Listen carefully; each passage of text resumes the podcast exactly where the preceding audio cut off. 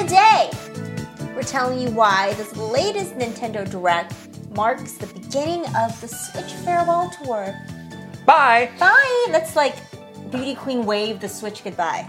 This was a feeling we had going into this direct. We were wondering is it going to feel like the Switch is winding down, like you can mm-hmm. see an end of the road in the future? And I think we kind of did. We did, So we're going to dig into that and a lot of other stuff uh, from this direct today. Yeah, yeah, exciting stuff. Um, everything that we do on this channel is made possible by our wonderful Patreon subscribers. So thank you so much for supporting us. You get tons of cool stuff. Our community was all on the hype train for the direct. We were doing playing community bingo, and people were making predictions. And we had how many messages? I think a record number of messages in our Who Nintendo in our Nintendo channel. Right. It was it was a good time had by all um, in the Kit and Krysta exclusive Discord. That you is can only get with Patreon. That is the hidden, unwritten benefit of becoming a Kit and Krysta Patreon subscribers. You become part of our great Patreon family who puts together their own events, you Mm-hmm. know, it does these great bingo boards, is constantly talking about all sorts of great Yeah. things. Um, and again, in addition to the early access, Mm-hmm. exclusive content, hangouts with us, we're doing one of those tomorrow. We are. You get so much. You get so much. So please join us. We're at patreon.com slash Kit and Krysta. We have put out, speaking of the Nintendo Direct, this is something that we were have been wanting to do for a while. Yeah. Was, you know, I don't know if people know what it's like for us when the rumor mill starts going and it's like, oh, there's going to be a Nintendo Direct coming up and imminently. So for our latest episode of Super Kit and Krysta 64, we decided to document that for like a week leading up to the Nintendo Direct. So kind of every day we would sort of record kind of like a little documentary of, you know, what are we doing? What does it mean? What do we think is going to happen? What are the rumors? And just like what else do we need to do, you know, as content creators to get ready for this thing? Yeah, a Nintendo Direct is pretty much like the biggest Code red. Yeah, it's like pick up the red phone, it's gonna be big. It's like one of the biggest things that we as creators now have to plan for. Yeah. And something that we're obviously excited about and our community is excited about as well. So we wanna do everything that we can to like grasp tightly that excitement and um, but that you know that takes a lot of planning and and it's also like nerve wracking because you you just you're you know at a at the whim of Nintendo's scheduling like we have no idea when this thing might drop um, so we're really like kind of you know betting on nothing Yeah. So like Sometimes. a small example is so this um, this podcast, Patreon subscribers usually get it um, Wednesday morning or Tuesday night. yeah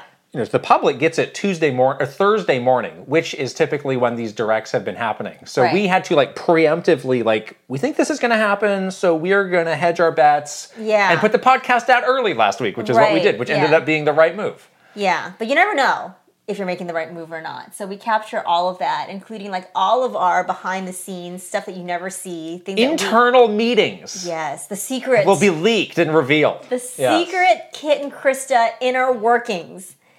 It's it's it's a sight. I was editing the video and I was like, this is actually pretty fascinating because I don't remember like five days ago what I was Why thinking. not? I don't know because I'm doing I'm Get an like anvil drill fall on your head? moving on to it's not it's not a Looney Tunes cartoon, but like you're moving on to other things. And when I looked back on it, I was like, oh yeah, that was a weird day. You know, like all the rumors and stuff. So it's really fun to Yeah. to have that as like a record of what happened. So check it out. Yeah. Uh, this is not coming out for a little bit longer, but we have recorded the 2D Mario tier list, which we mentioned last time. Yeah. It was a even huge fight. It was even more contentious than we could have imagined. I wasn't sure why you were saying that going into it. I was like, yeah, the 2D, 2D Mario games, I think we're probably on the same page with that. We were not. we were not extremely at all. I not- was so disappointed in you.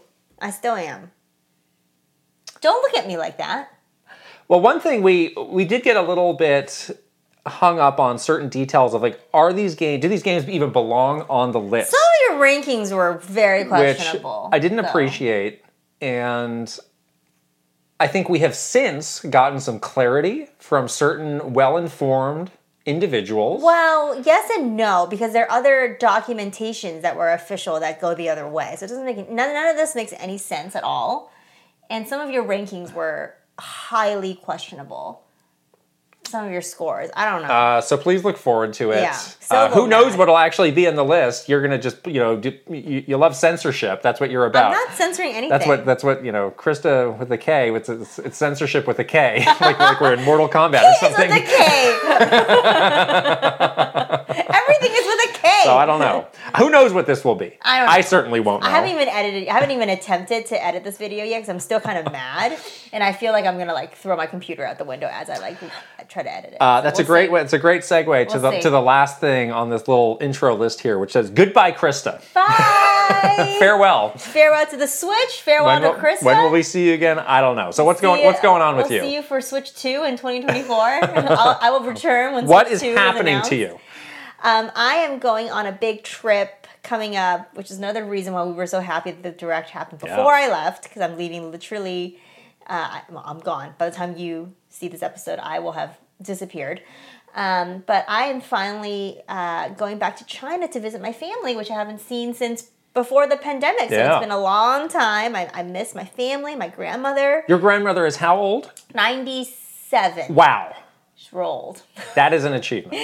yeah, I know. My family has like good genes, I think. Um, so I'm gonna go and see my my family and spend some time in China. Um, I'll also be going to Hong Kong and Singapore as well. And one of the things that you did when you went on your big trip to Taiwan this summer is like try to find like what gaming is Yes. like in these other countries. Get into the gaming scene. Yeah. So I'm gonna try. I'm gonna do that too. I'm gonna try to to, to get a sense of you know what gaming is like in in all three places that I'm gonna be going to: Hong Kong, China, and Singapore. And we're gonna we're just gonna see what happens. Yeah, that's wonderful. gonna be fun. I'm excited. I'm gonna I'm really excited to see my family and. uh but the podcast will continue on, Of course. of course. Nothing can stop us from. Literally nothing will change um, as, Yes. as far as people can tell. Yes, We've, exactly. we've pre-recorded a lot of stuff. Uh, the podcast will continue. So you yeah. don't have to react to a Nintendo Direct by yourself. So we're.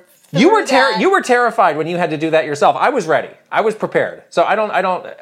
We're, we're different this way. you we are different, but it's still good that you know we got past that I big so, too. hurdle. Yeah. So now we can just move on and have our normal you know schedule of, Mm-hmm. of podcasts every week and, and videos for you guys. So it'll be great, and hopefully you'll follow along and, and see what I've been what I'm getting up to in in Asia. I'll be there for three weeks. and our Discord is anxiously awaiting the drop of the vacation Krysta emote. Where is it?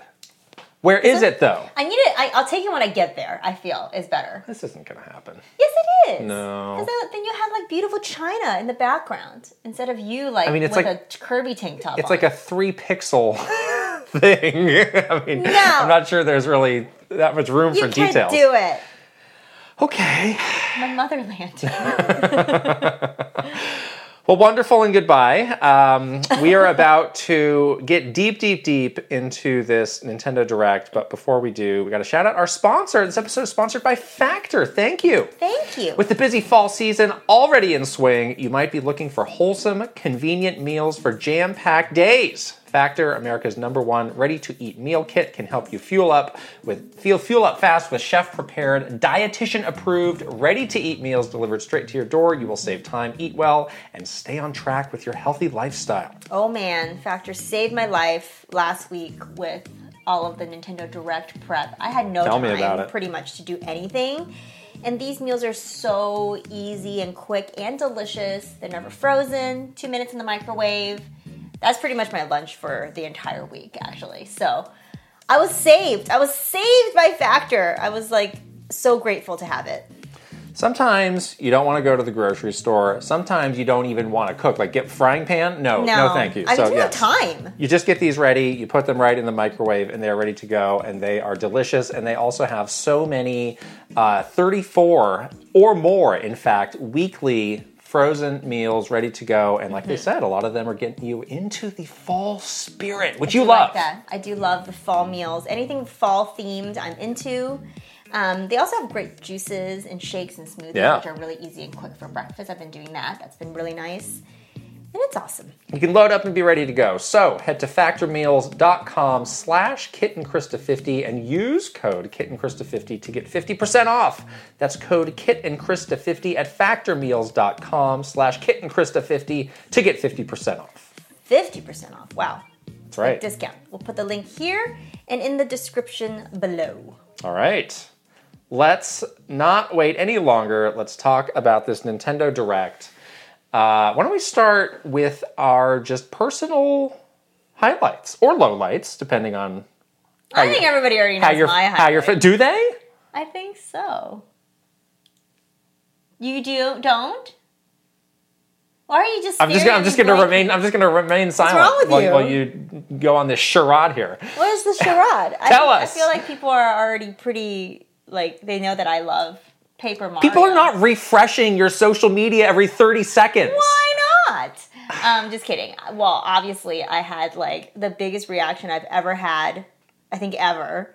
I think so. um, to the Paper Mario announcement at the end. I really just did not see this coming. Like that rumor had faded away. Mm-hmm. So I had, and I had kind of given up hope on that and the. I mean, we're, still didn't get the Zelda ports, but uh, I had just totally given up hope on that kind of stuff. I was Yeah. just like, and going into this direct, I was like, yeah, it's gonna be pretty like pretty low key, you know. I mean, it, it definitely was, but that was just like a crazy surprise. And Yeah. yeah, one of my favorite games of all time.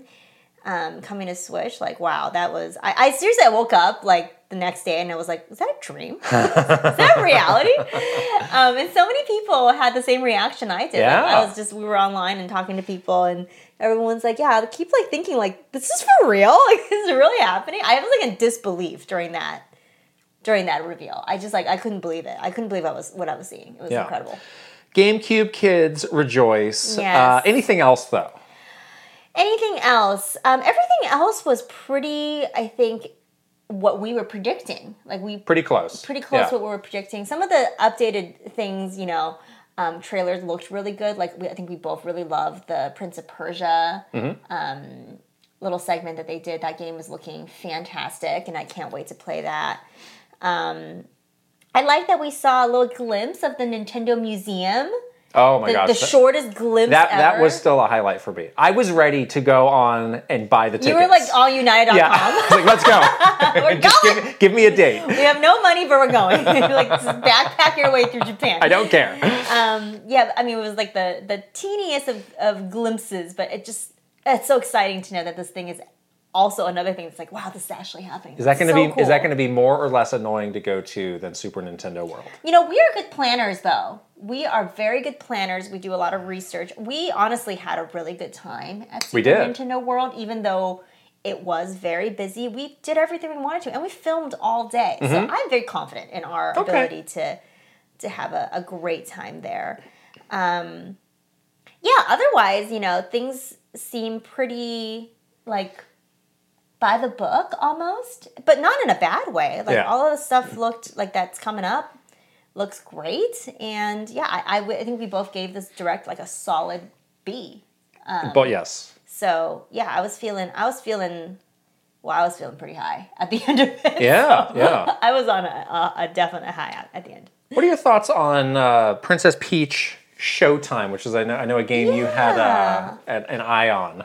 I'm excited about Princess Peach Showtime. It, it looks really cool. Like the the different like you know transformations give her different gameplay abilities, and I like the variety. It's like you can be a sword fighter, but also a detective. It's like those two have pretty different like gameplay mechanics. Um, so I love that part of it. Um, yeah, I you know I sometimes I, I might just have been burned in the past. But like whenever they do these like, little spin-offy games with a different, you know, Mushroom Kingdom character as the main character, sometimes they can just be like they fall flat for me. Like I didn't love Super Princess Peach, and you know, um, I love Luigi's Mansions. That's a maybe an exemption, but like sometimes you're just like it doesn't hit the same, you know, as like a mainline Mario game.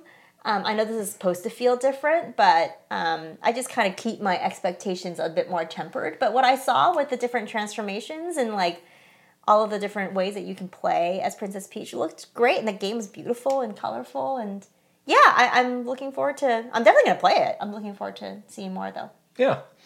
I am uh, looking forward to the developer interviews to see if somebody Oh, steps in it, Oh as, as has often happened. yes, yes, we Uh, definitely had those instances before where Stick to the Q and A, buddy. some, some of the questions they were asking about Odyssey and like the whole like force into marriage Right. thing, I was like, so are you from like 1796 or like what, I will what's be happening? following that part of this game very closely.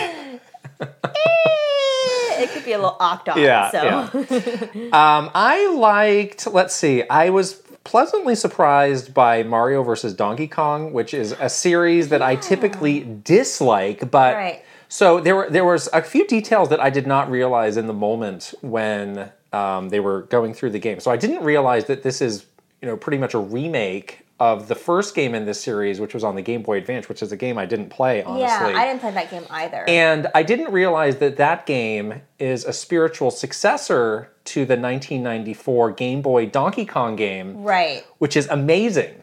So as, as I was watching that trailer, I was like, oh, this looks a lot like Donkey Kong 94. and then I tweeted something out about it, and a lot of people fi- filled me in on that. It was like, oh, this is actually you know a spiritual spiritual successor and this is a remake of that Game Boy Advance game. So that's Mm-hmm. Yeah. that's an interesting bit of detail that I didn't fully realize. Right. The, the the little toy Mario, the little lemmings stuff, like I don't like Yeah, that. you don't like. I don't. I'm, like I'm not a fan of that, and they had really. They, I thought I feel like they'd over overdone it. So when this was rumored by old Pyoro, I was like, well, there's something I can just check out on. But I thought that looked really cool. Yeah, it definitely felt more like puzzly and more. um It's just more like platforming based. Yeah, you than- you yeah. Mario has a lot of moves. There's a lot, lot of ways to get around, combined Right. with different puzzles, which are yeah, which are very which fun. is interesting and it, it's really cute looking. Um, I'm I'm with you. I'm not really Yeah. a fan of like the whole like lemmings. Like this is why I don't drive too too well with Pikmin games too because it has like that same style where you're using, you know, there's like group of things to do something for you. I'm like not super into that game, that type of gameplay. So I'm glad to see that this was a little bit different. Um, yeah, yeah, we'll see. We'll see what else this game, you know, will be like. yeah, I know some people are a little burned at the price tag being fifty dollars. It's pretty expensive. I mean, I guess we'll have to wait and see what the full Yeah. scope of the game is. Yeah. But um, what are you gonna do? Yeah. yeah. Um, I also liked what was that third party game with the ridiculous name? Let me get the list here. Uh, Unicorn Unicorn Overlord? Overlord. Yes, Unicorn Overlord looks surprisingly good. that looked very good. Um, you know, With the weirdest name ever. This is the vanilla Vanillaware. Ware. Yes. Yes. And okay. I have I have enjoyed some of their games in the past. They always have really really good sort of 2D based graphics. Mm-hmm. Um, but it also just looked like a very interesting combination of different genres and styles. Yeah. Um, that that looked pretty fresh and unique. Unique. So I'll be excited to check that out. And then you know I think the other thing that was in the Pyoro leak was F 99 and we'll talk about that in the games that we've been playing. Yeah. But um, that was uh, obviously the return of a big franchise that people had wanted. Again, I think some people wanted something a little bit more, but we'll save the full conversation for games we're playing. But it's kind of neat. It's kind of neat. Yeah. Yeah. And uh, Pyoro is two for two now. And I saw that he's back on Twitter. Two for so- two on, on lifetime sentences He's in on Nintendo jail. He's back on Twitter, so either Nintendo ninjas gave him access to his phone Well- again to throw off the scent of him being in jail. Well, so here's the thing about Pyoro is like he was not the he was receiving information from somebody else, Right. Or so he says. sure. So you want to get the source of that initial leak. That is the most important thing. Because if, if, if Pyoro doesn't have that, that, he's just another guy. He's a little bird guy, you know. So Yeah. who knows? Who knows what happened I wonder behind why the scenes? they picked him as on the that. receiver of the information, though. There's got to be some connection there. Maybe put the screws to Pyoro and he'll his- give up his source. That's his bro. put the screws to Pyoro. I'm not It's, saying uh, it's uh, bro code.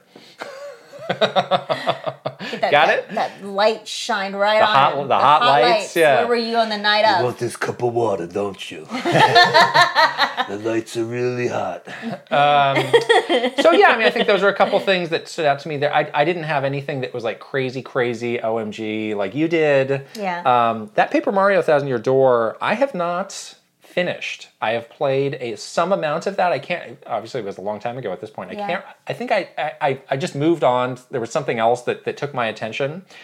Um, so I'm excited to go to go back to that.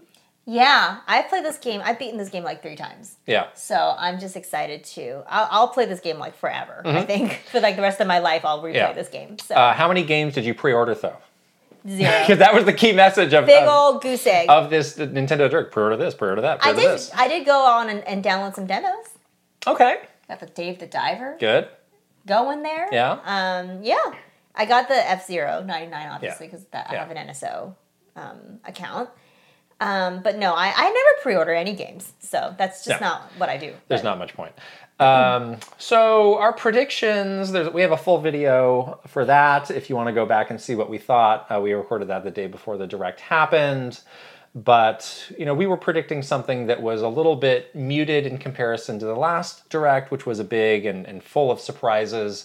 And you know, I think uh, you know we were sort of hinting at the fact that it's going to feel like the Switch is slowing down. So Yeah. yeah, there were some things that we thought might be there, like Metroid Prime 2, that, that weren't there, but I think we came away with that feeling.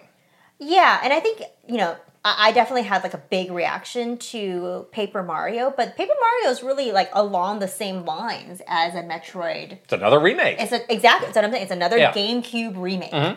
Um, they're not Nintendo at this point. They're not dropping in this direct. They have not dropped a single like new, brand new game or anything like it. It wasn't like the last one where they dropped Mario Wonder, you know, and that was a brand new game in um, the 2D Mario. yeah, it was all it was all either stuff that we kind of knew about before Right.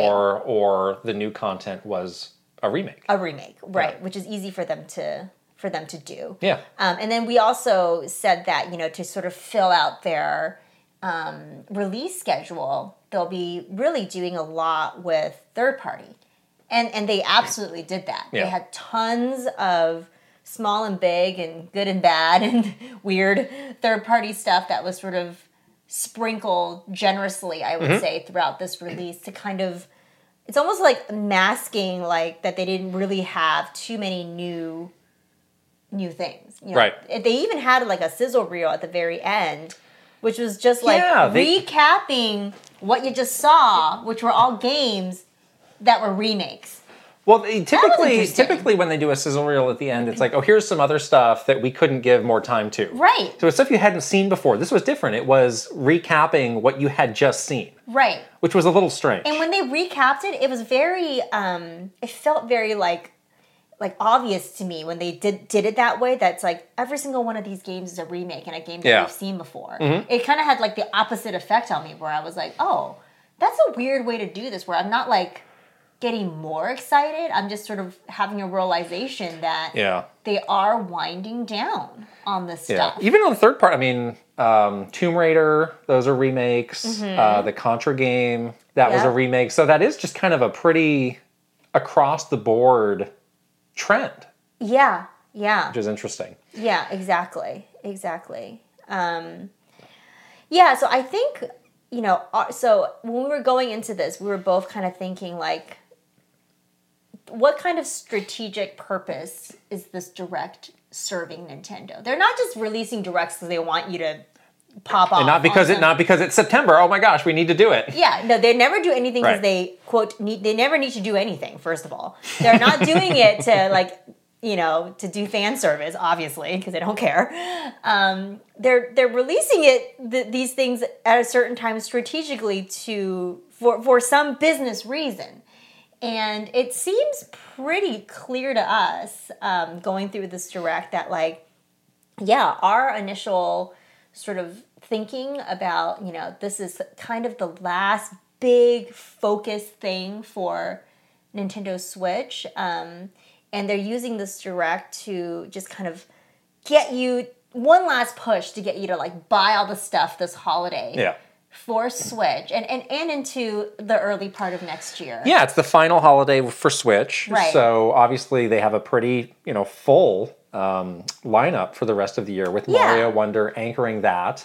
There are still some people who will be considering buying hardware for the first time. Those people who have, you know, been on the sidelines for seven years for, for whatever reason. right. And it is good to have a, a sprinkling of games coming out next year just to show, like, oh, it's not You're completely. not going to buy it and then just not have Right. nothing. So I think they they accomplished that. Um, you know, there's a lot of games coming out between now and the end of the year, and they've put out a lot of information on those. Mm-hmm. And then there are some notable things like the Splatoon DLC, or you know, Princess Peach, or, or Paper Mario into next year to give those people the push. It's like, yeah, I'll, I'll finally I'll finally get a Switch now. I'll finally yeah, do and they it. can probably get like the OLED one so that it's Yeah. you know it feels a little bit more Get the like, Mario Kart bundle. fresh. Yeah, they have they got they got their Black. Friday bundles ready to go. Yeah. Um, and and we mentioned this before. We don't know how many people are, are aware of this, but Nintendo's fiscal year ends at the end of March. Yes. So March 2024 would be the end of their fiscal. So what they want to do is sell as much as possible before March 2024. So that's Right. why we're seeing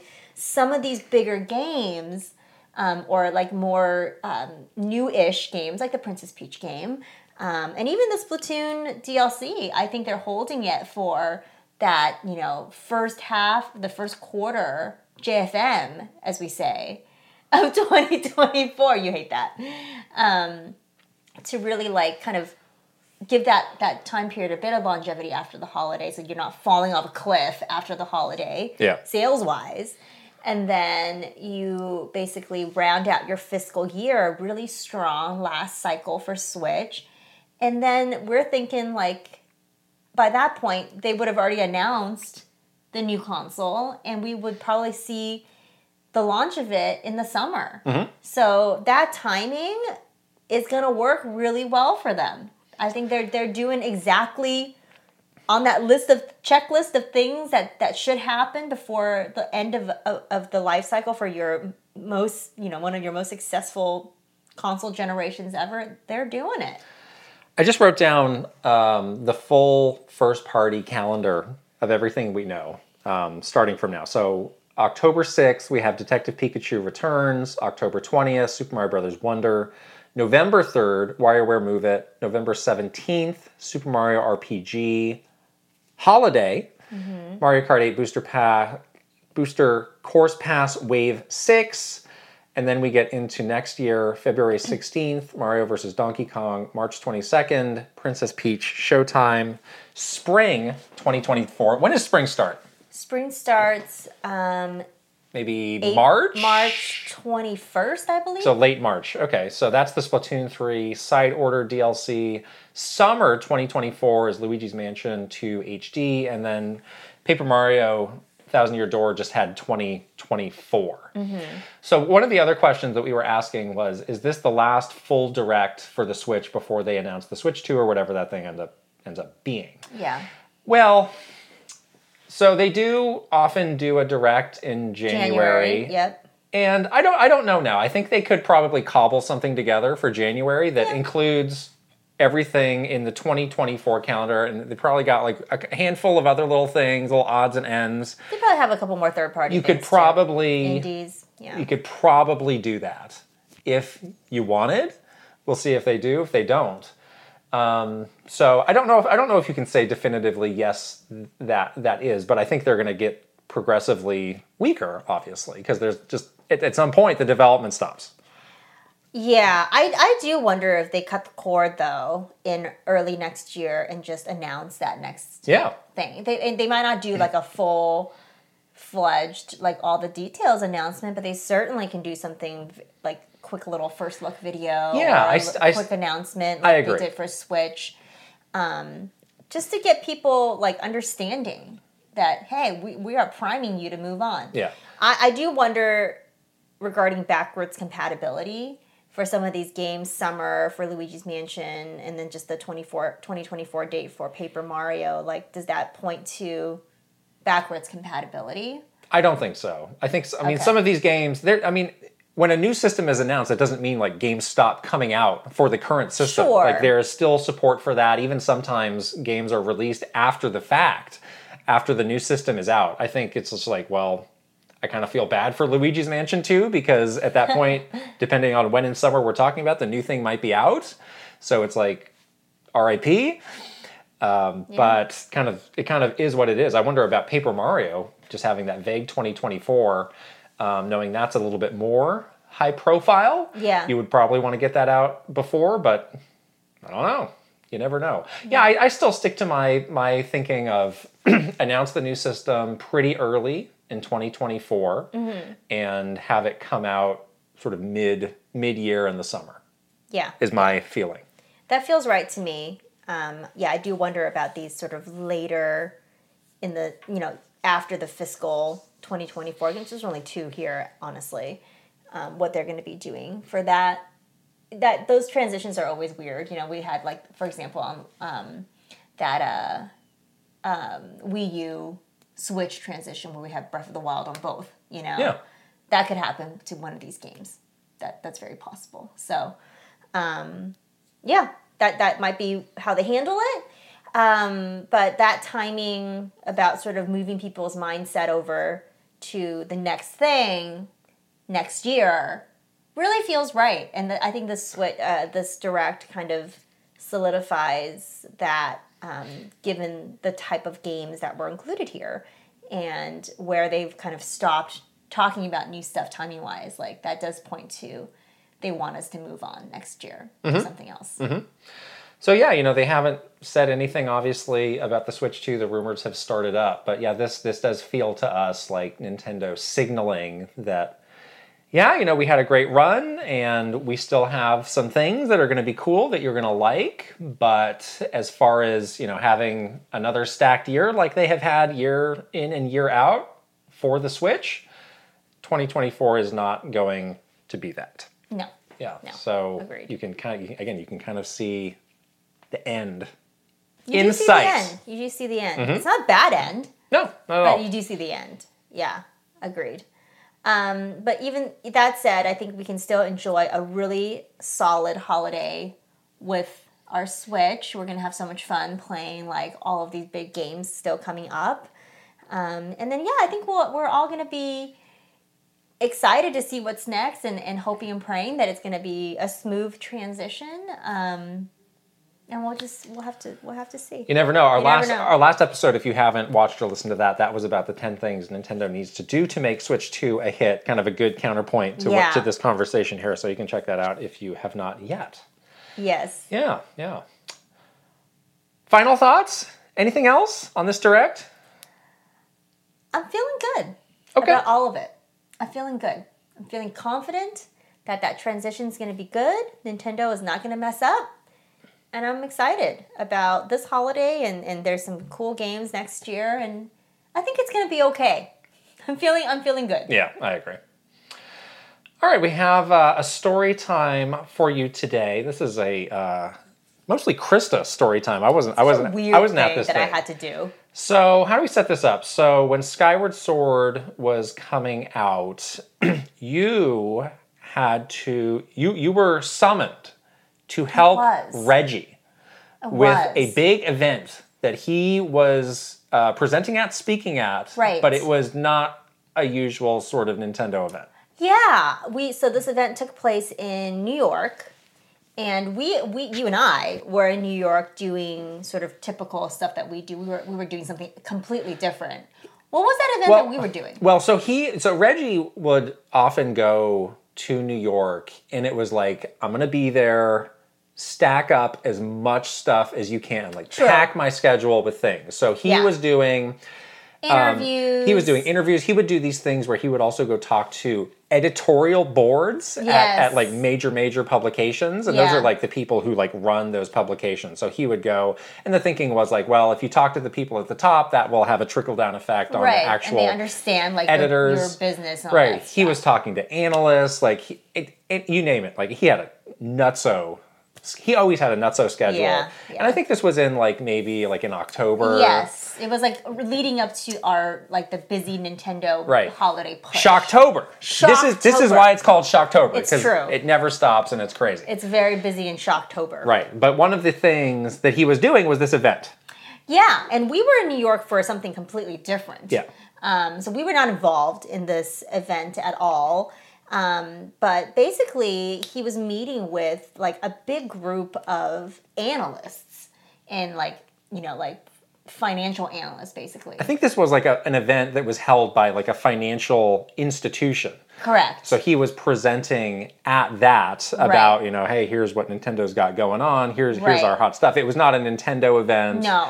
Um, he was sort of invited to come Speak and at it. speak at that. Right, right. So this is definitely very different than what we're used to. Like Reggie's used to all that because he Yeah. meets with everybody.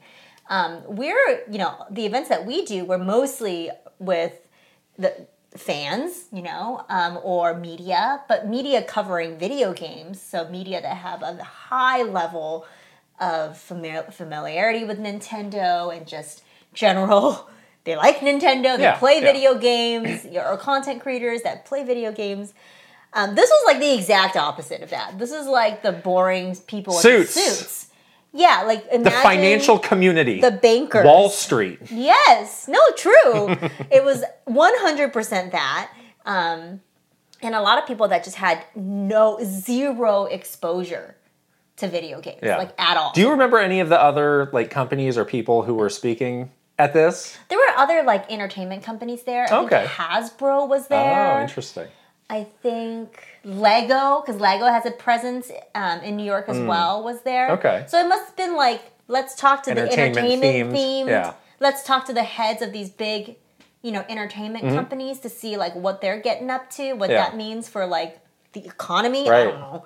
Um, I'm, I'm not. I'm not a financial person. clearly. Stonks. That's what it's for. Is it going up or going down? Is the number going know. up? It's like a role Did playing game. buy your turnips? Did you not? I don't know.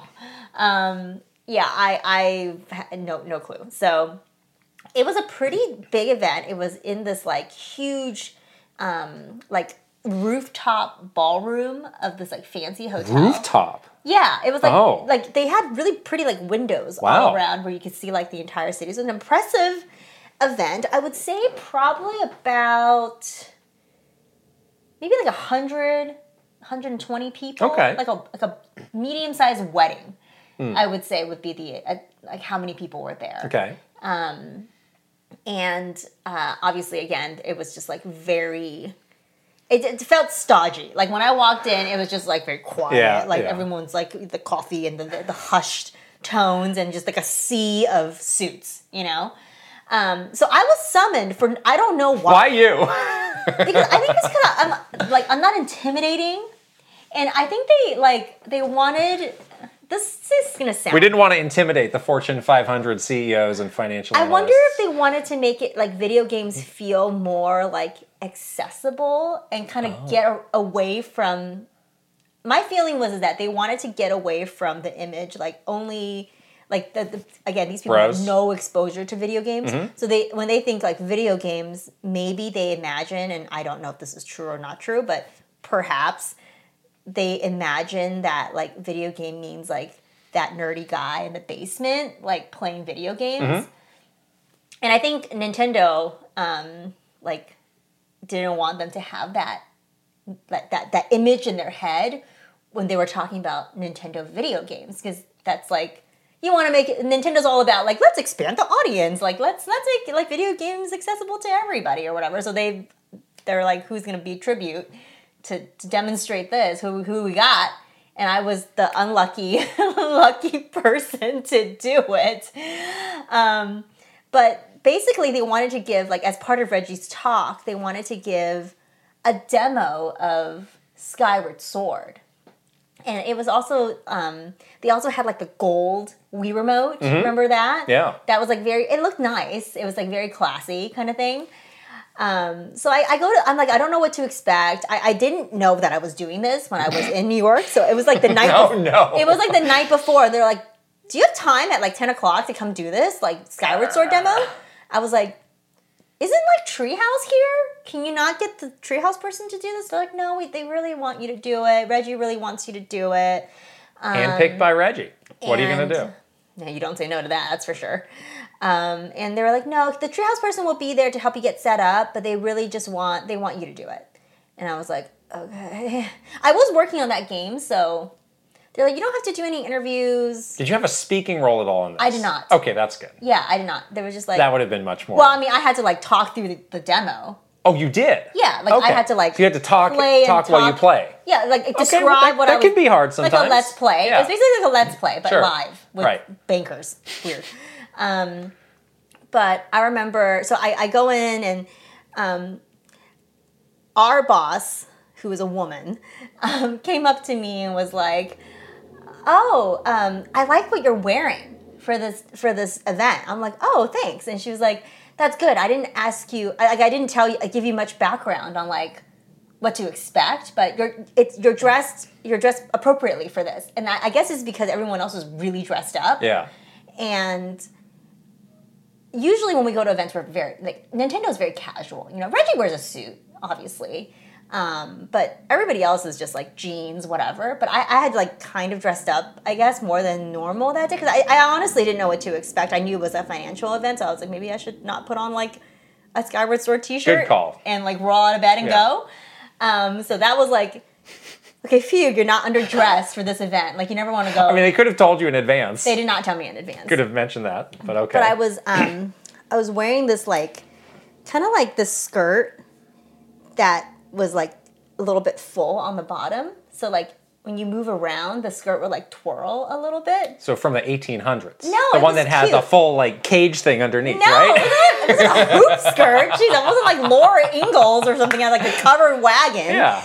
But I was wearing like a skirt and um and then like I remember because after I did the demo, they're like, oh, someone was like, the way that your skirt was spit twirling around while you were doing the motion controls was like really cool. I was like, oh, okay, that's a weird thing to tell somebody.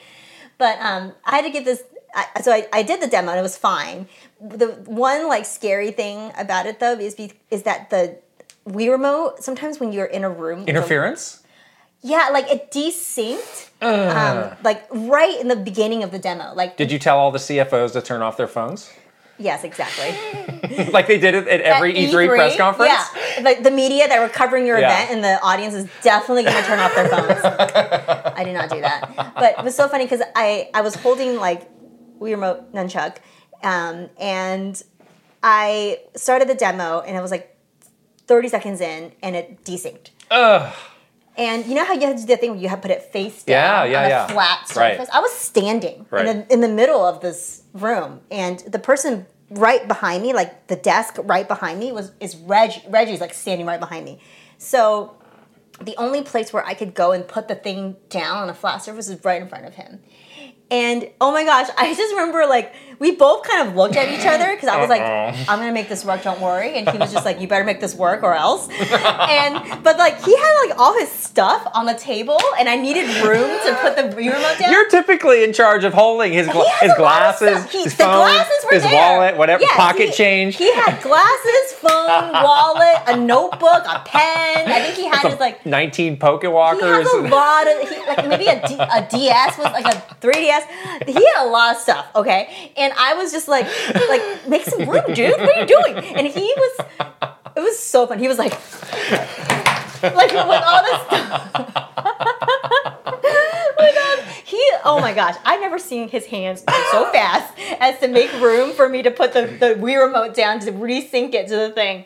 Um but that was the funniest thing ever. Like I was just like, oh, thank goodness, because it was like non-verbal communication yeah. at that point. You know, like you, you, we, you, and me Yeah. are simpatico. You know what I need you to do, Yeah. and you know that. Don't freak me out because we just need this to work. You know, and then the thing resynced. It worked. It didn't desync It again. did not desync Okay. again. It was about a ten-minute demo, I think. The Treehouse person was there too, just in case, so that's Yeah. good. Um, and we basically like uh you know go through it all and it was it was great like it turned out to be great and everybody was like very into it like the people that had no understanding of like what a video game was or what a modern video game would look like maybe they you know played mario on the nes or whatever but some of these people i think it was like the first time they saw another nintendo game since like the the 80s or 90s, you know? So it was kind of interesting. Like, pe- people definitely, whatever they were trying to accomplish, where they're like, let me show you what, what a mod, what modern gaming looks like. I think they like did with that hmm. demo. Because people were like, oh my gosh, I can't believe this. Standing ovation for Skyward Sword and could you. look, look like that. And okay. that's so cool that it's all like motion controls. You know, that was like a novel thing still back then, and like wow, like a, a, a controller can look like that, and you could pl- you can do all of that. And you know, the sword stuff in, in Skyward Sword looks impressive. Yeah. yeah. Um, so if you you do a good demo, I think people do like think like, wow, this is like this, look- this is cool. You know, Wii Mania yeah, was still a thing. it was still like quite the thing Yeah. back then, especially among like those that kind of audience. Mm-hmm. Um, but yes, I remember that event was very strange. Thank you, Reggie, for moving all your stuff so I could put the Wii remote down to resync it. Thank you, I appreciate it. Uh, it was really interesting, but this is what you, we, you know. We get roped into doing random Yeah. stuff all the time. Me especially somehow. You really did. I really did get roped into a lot of stuff, but um, yeah, that was a fun event.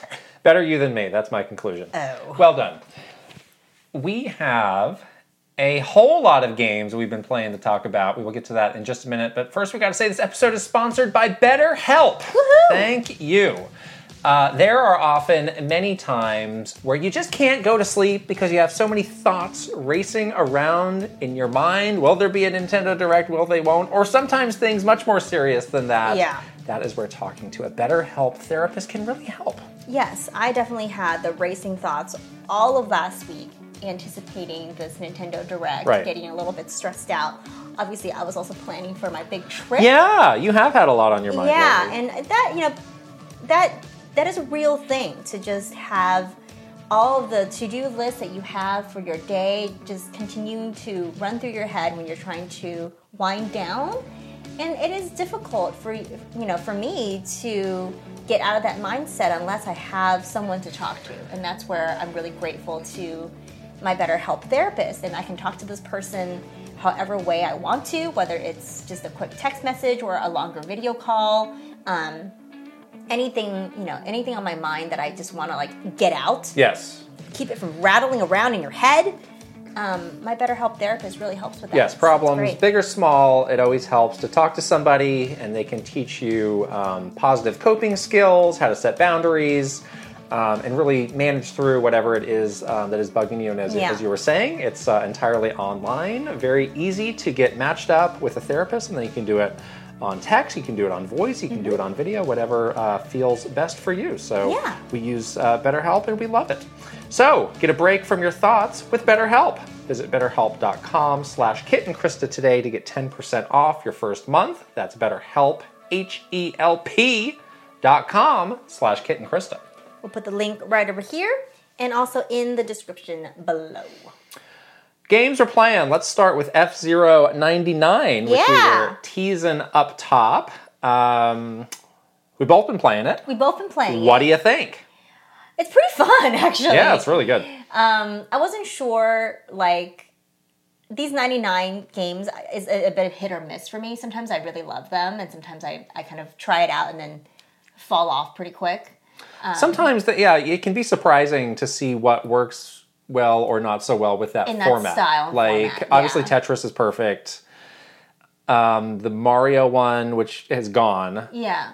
didn't wasn't as great as I may have thought it would be. The Pac-Man one was. I, I really didn't like, the Pac-Man one. one, I, and I was surprised. I thought that could be cool, yeah, but no, no. I didn't like that one. but this either. feels like a very good fit. this one feels like a perfect fit.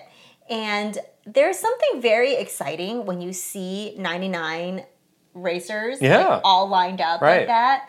And you're like, oh, wow, like, we all gonna play this together? like, really? um, and I like the um, that you know they kind of rank you against the, the a similar rank, and they, they call them your rivals. Yeah. And if you knock them out, then you get bonus points and things like that. Like that makes it feel like yes, I am racing against 99 other people, but I'm actually I actually only only care about these five. Like it doesn't feel Oh. as intimidating. Like I'm never gonna do this. Yeah. Um, I was doing pretty good. Like I was consistently like in sort of like the top 25 Oh, ish. Yeah. Um, so the like, you know, learning how to play again. Um, I, I was never a huge F-Zero player, Yeah. but like just learning like the the nuances of of F-Zero and like you know going to those um, pit stops to, to charge up Mm-hmm. um, your power again and like the the cool little boost that you can do where you get on the little highway above yeah. like um, that was very accessible. It was like very quick. Like you couple tutorials and you're like ready to go up against people. So I really like Yeah. how you can like easily just jump into it. But yeah, I'm having a lot of fun with it. Yeah, I think it works because it just feels like, you know, those later F-Zero games, they did start to have a lot of computer characters Yeah. out there. So um, it doesn't feel like they're really changing up what F-Zero is. It's just you're just playing with a lot of people and it's a lot more heated because you know that that's a real person that you Right. are competing against. Yeah. And um, I think the aesthetic for this game is super good. Oh, it so obviously, it's one of those things where it's like, I think that's what SNES F-Zero looked like, but it's totally not. It's not. not. But It's they have your mind, maintained that that 16 bit feel and vibe, but, but but made it work in more of a modern context. I- Right. I, also really like how they're using in the menus like a lot of the classic F-Zero artwork Mm-hmm. and you can customize your ship a little bit, um, different colors, different sort of like you know little stickers that you can Yeah. put on it, which is Very cute. super fun. So I think they've nailed all all the original music is there. Yep. And yeah, like you said, like the way they started off, it's it's it's kind of like if you're on like like the Bay Bridge Toll Plaza, Yes. where it's like Except it's way more fun than you that. start with just like everybody on the same starting line, yeah, and then it you slowly, narrows. like funnels you in. I guess I love that. They're giving you know everybody a fair start, and then you sort of jump on the track, and then you start going around and around. Yeah. And yeah, I, I had a couple that were in the top twenty-five. I haven't had one. I I haven't I've like not won. I haven't missed out on the ranking. I haven't had my ship explode, which seems Yeah. that's a real concern Yes. Um, Gotta get those pit stops. because there is a lot of risk Recharge. reward because you only have one bar that's your life bar that is also your turbo bar, Right. And then you can do the spin attack, which is from later F-Zeros. They've incorporated it Yeah. into this, but you got to. I think that might do, take you down a tiny bit. I think it does. Because every time you hit another vehicle, Um, Yeah. it takes you down a little bit. Right, right. And then that thing about the the sort of transparent like stairway to heaven thing. Yes. That's new. These um, ships. So that's another, that's something I didn't expect was in addition to the 99 ships, there's like computer ships out there too. Yeah, And yeah. some of those are like bomb like if you hit them they explode. Right. So that can really hurt you. But they're dropping these sort of like gold gold bits and if you max out another bar with those get, gold like, bits you can super you can do charge, that. yeah. And that's a good way to get ahead because sometimes it's so congested like you can't Mm-hmm. You just need it's hard to get through. you need like that little bit and then and then you can sort of get a little breathing room Right. which helps so much so Right. using that strategically has definitely saved me a lot of times i also like you know how you can vote between the two tracks Yeah, the beginning yeah. so it's fun That's to fun. see like what and they have all the classic tracks you know the mute city Yeah. stuff in there and it you know it just if it's a really good mix of like oh yeah this is totally maybe what I remember from F-Zero back in the day, but like it's very modern and, and really fun. Did you fun try-? The team battles? I at all? did. Yeah. a little bit. Yeah, I don't like them as much as Yeah, the, the yeah. classic. You know, the. Because there's so many people, it's hard to feel It's like you're having You're actually on a team. an impact. Right. Right. Yeah. Yeah. And then they do have these sort of like time-based events, these the the Grand Prix, Yeah. which are sort of like multiple races strung together, and you need to get those like tickets to be able to Yeah. enter into that. So I think there's a lot of potential. If I don't know if they'll just continue to do these Grand Prix, um, or if there's other sorts of events that they can weave in Mm-hmm. to that format. But it feels like it's a great start. I mean, it runs super well. You never know with these NSO things. Yeah. Um, I haven't had any issues with this connection or anything like that. no, and everybody seems to be. There's nobody who's like you know Lagging bup, bup, or- bup, bup, bup, lagging, Yeah, lagging across the map. Flying by. So So, it seems super smooth, super good. So this is a great little addition. Um, I think everybody's you know reasonable fear is like, well, this will be here for three months, and then I'm they'll pull the plug. too. I hope not. It's so good. It'd be such a shame. Well, I mean, Tetris 99 is still there, but I think there's still a big audience playing Tetris 99. So it kind of comes down to like, are people playing this, Right. or not? people will be, I think with I think with Pac-Man, you know, they just had to look at the numbers and be like, well, this isn't working, so Right, we're not yeah. going to keep footing the bill for it. And then with Mario, there was the whole weird anniversary. Yeah, that was dumb. That made no sense, Thing, and no one so- could explain that to us. So I mean, there seems to be a lot of excitement for this. So, and and I could see there being, you know, a, a long-term community that that comes around it. Yeah. So I am I am excited um, to see what what comes of this longer term. I thought it was interesting. They called it. They just straight up called it battle royale. yeah, Um, I guess it's a pretty. I mean, it's what it is. descriptive term. Yeah, It is what it is. Um, and I guess that's what you know Tetris 99 is. It's, it's interesting that like so many people have tried to do a battle royale and Mm-hmm. kind of failed because it was so samey to what you know Fortnite or, or other games were. That you know, I guess this is technically the same idea, and, and it is successful. It's done in a Nintendo way, so that's that's pretty neat. Yeah. So that is F-Zero ninety nine, and uh, apologies to our video viewers, we had a little technical difficulty there. Yes. Good thing I Um, checked. The rupee mirror paying Saves paying dividends. day. Yes, Saves the day. a little issue with the camera there, but we're back. We're back, we're hopefully for the rest of this episode. yeah, I'll keep an eye on it. uh, next, Starfield, a game you have now finished. I have finished Starfield. Oh, good. Woohoo! Well, finished. Well, the main story. I finished the main story. Yes. Um, yeah, that that ending was pretty interesting. Like you and I both talked about, a little bit about this last time we talked about Starfield, which was the ending. Some of those missions were really difficult. I had to do what you told me to do, which is to put the difficulty down to like Yeah. very easy. There were some ship battles. There was some. They do drop a mandatory space battle, which Yes. For me was a bit jarring because I'd been avoiding most of those, so I was Yeah. not like really prepared to like, ready for that. Yeah, I had a, quite a hard time with that. Yeah. And I had to, I really had to go back and kind of upgrade some of the the missiles and the lasers on my ship and upgrade the shields a little bit. Like I had to buy some new parts just to get myself up to snuff because I didn't expect to have like a major, you know, starship battle like end game Yeah. um, it, it was very challenging. So got through that. Um, the the last bit of it too was was pretty hard. Um, one thing I do really like about this game is that you can use um, persuasion Yes. as a way to get you out of some like really hairy situations with with combat.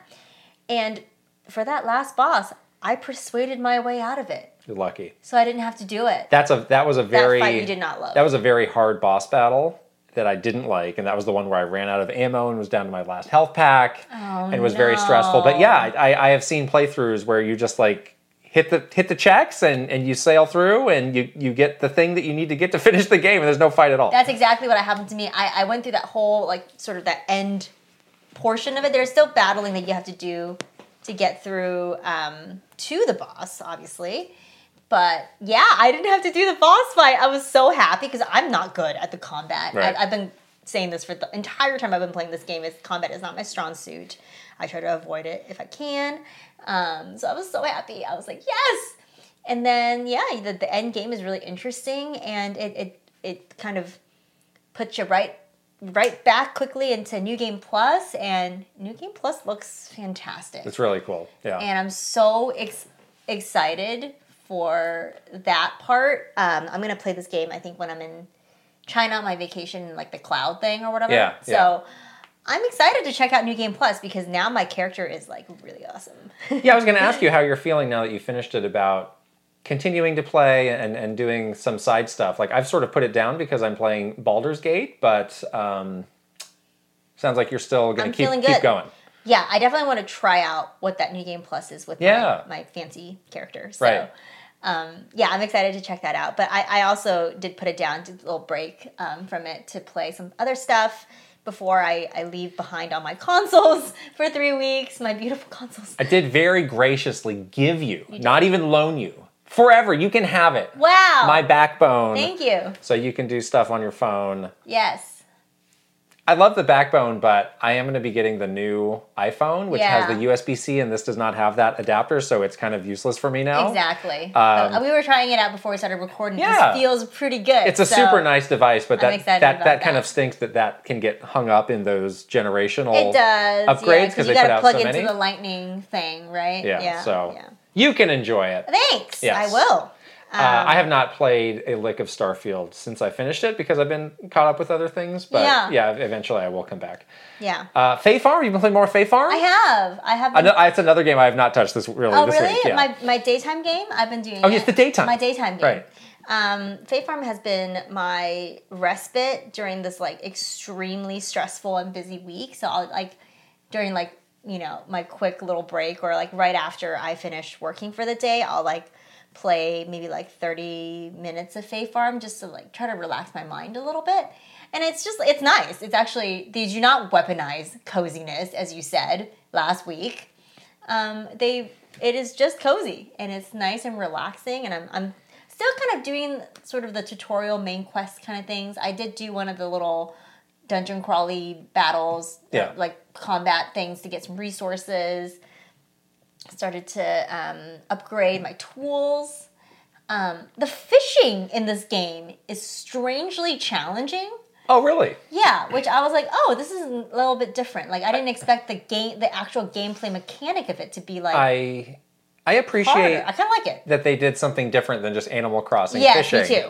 Yeah, okay. I, I've I found the hard thing is to get the fish to bite. yeah, Once I've got it, it's it's okay. yeah, yeah. They seem a bit picky. It is very uh, t- like you know, pressure on, pressure off kind of thing. Yeah. So, um, yeah, I, I appreciate that. Like some of the stuff is just a little bit more difficult, um, and so it feels a little bit more rewarding, I guess. Yeah, the way the fishing works is um, when the fish bites, you can hold down a button to pull it in, but your your line will turn red if it's at a risk of breaking. so you have to know when to like let go and let it cool off. So like real and fishing, keep keep reeling it in. I, I wouldn't know. it's like real fishing. Okay. um, and yeah, there seems to be a good variety of, of fish out there. So Yes. it is nice. Again, like they could have, there's so many games that just bite the Animal Crossing. You're like, well, this is how you do fishing in a game like this. Right, It's, it's nice that it's something different. Exactly. No, I really like. I really actually like that too. I, I do like that there is a tiny bit of sort of challenge overall in this game. You know, not to the point of like, oh my gosh, I'm like really struggling it's not to frustrating, but get through like this combat or Yeah. like fishing or whatever. But it just feels very rewarding when you actually do a thing because it was like a tiny bit hard for you to do it. You Mm-hmm. know, so that that feels that feels right. That feels good to me. You know, I Yeah. like it. Yeah. So yeah, I'm gonna. Fae Farm's gonna be like my big. I, I got some demos that I'm gonna try. I got the Sea of Stars demo that I'm gonna try out on the plane. I got the Dave the Diver yes. demo. Yeah, what is your, so what are your big, your travel plan wise for gaming? What, Yeah. what are you looking to get into? So I'm definitely going to be obviously um, playing a lot of games on Switch um, as the easiest option. Fae Farm is going to be a big in for me. Um, and then those demos that I downloaded. If I like Sea of Stars, I might just continue on with it too. Yeah. Another nice thing for, uh, for Fae Farm for specifically like being on a plane, you know, it's not tied to your actual time. Yeah. There are things in Animal Crossing where I was like, where I've literally done everything I can in, th- in this day. day. Yeah. And unless I want to time travel, like I can't really do anything. Right. Whereas Fae Farm is on its own clock, so Right. you can just keep going forever. You can keep going forever, and you can like end your day. Yeah. To like start the day If you're again, ready, yeah. If you're ready to like just refresh it, Right. kind of. Right. um, which is really nice.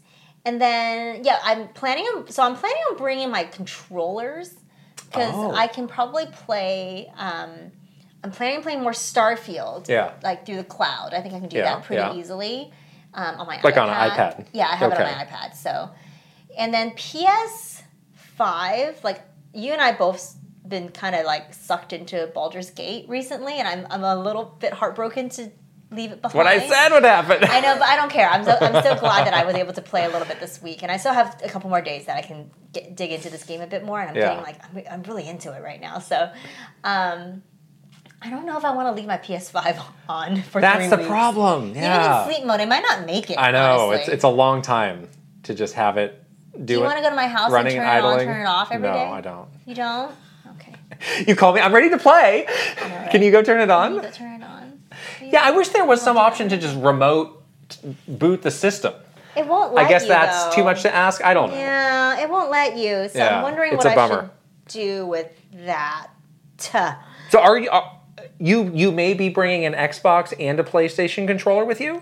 Well, I might Because- not bring the. I might not bring the um, the PlayStation controller because if I were going to play PlayStation, I would just use the backbone for that. Yeah. Um, Because this a dumb question. You know, all those controllers now. This is a nice thing about all these controllers. They all sync to an iPad or, or other Yeah, whatever the device. true. Yeah. If you're playing remote play, do, could you use the Xbox controller to play the PlayStation Probably. game? Because it's just like, well, this is a con- it's a, just a controller. it's true. Yeah, I don't know. I'm definitely gonna bring my Xbox controller. Yeah, yeah. Yeah, Okay. I Okay. might not bring the DualSense because I don't know. I don't know. I have to Yeah. decide. I have to decide. Um, but then I do have the backbone, so I can always boot up my PlayStation on that if I needed to. Anyways, All right. so that's what I'm thinking. But I, I'm, I'm hoping that I can still get into more Starfield while I travel. That's a good idea. Yeah. That one is like now I can do the new game plus stuff. Right. You know? Right. Great. That's a good. That's a good call. Well, the reason I've not played any Fae Farms is I'm completely sucked into Baldur's Gate three, and I just don't have time for anything else. Um, I'm probably tw- probably 20 hours in now. This is one of those games the hours just melt away, It really is like, like to, to an alarming degree. it's kind of scary. it's a major time. if I if I didn't have any sense of responsibility, I think I could play this game all night. yeah, Like I, I, I would just so. not sleep. This is it feels like one of those games. Yeah. There's something about the the gameplay loop where the battle even the battling feels it's kind of like chess like. Yes, So it's not like super like you don't feel like super stressed out. You're, it's very move move I mean it's it's hard, but it's not like Elden Ring where you're like yeah, grasping yeah, yeah, the controller and your hands It's at your own pace. You're pa- you're pacing it Right, yeah, right. exactly, and then like that exploration, and, and then the, the soothing guitar. The music is very good in this game. It's so good, and like you're just like listening to like the nice woods, and you're like listening to the cute little dialogue with the characters, and you're like, and the narrator comes on and says a thing to you, and something very relaxing about it. And then all of a sudden you're like, oh my god, four hours Hmm. as you're by. bludgeoning a goblin into submission. I'm a I'm not really bludgeoning. Back to the character select screen we go. Woohoo! I definitely spent a lot of time there. Yeah, I think this game really nails like the feeling of going on an adventure. Yeah, And I've been thinking also like, well, you know, the latest Zelda games, Breath of the Wild and Tears of the Kingdom, also do a really good job at that. In, in different ways. Mm-hmm. Yeah. Um, you know, Zelda is a bit more action oriented where you're you're running and jumping, climbing things. Yeah. But you do just have that sense of of discovery and stumbling upon things that you didn't expect. But this game really does too. But it sucks you in in different ways. Like you'll find something you think, oh, that's just like an insignificant little whatever, and then it becomes like this whole two-hour side story Yes. with this incredible, engrossing story and all these choices that you're making Yeah. and it's it's like wow there really is something to discover like everywhere you look i'm still on the first area Me too. and i always think like okay i've done it all but then on my way i get distracted it's like oh my gosh there's this whole other thing that Mm-hmm. I, I had no clue even existed The other thing that's really cool, and i want to do it I know I do want to do it too. a lot of times it's like whatever i'm just moving on right, like this. I'm not. A, this is not appealing to me, or I'm not like Right. incentivized. Yeah. But I'm incentivized to do like a lot of stuff. Um, the other thing that I really love about this game that really feeds that sense of discovery and rewards you is that the environment is so interactive. yes like you're just walking along, hanging out, you know, poking around, and all of a sudden you stumble across something that's like, oh, like you know, what is that? Was is that like a crack in the floor? Like why? And then you like fall through the floor, and then like something happens to you, you know, or like, you know, you you come to like a locked door, and, and there's like somebody behind the door, and, and you're like very you, curiosity is like very much fed in this game in a really interesting way, and that has happened to me like every single time I played, which is like pretty amazing. yeah Um, I've been like sucked into one of these things. I came up to a, I came up to a locked area where there were some questionable sounds coming out of it, and I tried to open it, and one of my party members was like, "I wouldn't do that if I were you." I did it. and I'll tell you later. oh, I'm so excited. This game is this game is sexy. Let me tell you, it's very sexy. I'm into it. I'm into it. I'm into um, it. another big update for me: I have reclassed. Aha! I am no longer a barbarian. I am now the fighter. I've become Yes. the, the most generic class Okay. in the entire Are you still game. a dwarf? oh yeah, I can't change that. Okay. Once a dwarf, Little- once a dwarf, always a dwarf. Cute little, cute little Yeah, legs. I- Can't move that far. No, because I got an item that extends my movement. Aha! So I'm, I'm kind of like back to average with the movement. Okay. No, no more little dwarf legs holding me back. Cute. the dwarves are cute. The barbarian um, just had some specific mechanics that I wasn't super loving because it felt like you had to do this every big encounter, and it's like I just I just want something a little bit more straightforward. So that's what the fighter is. Okay.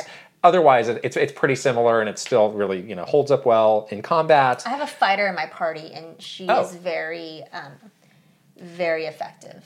like Is that the lady who I left in the cage? you- Perhaps you, did. Yeah. I really like her because I um I'm a uh, wizard, of course. Uh-huh. What kind of a wizard though? What 19 variations of wizard did you choose? I am a con. No wait, no, the one that does like all the elemental spells. okay. And I am a half elf.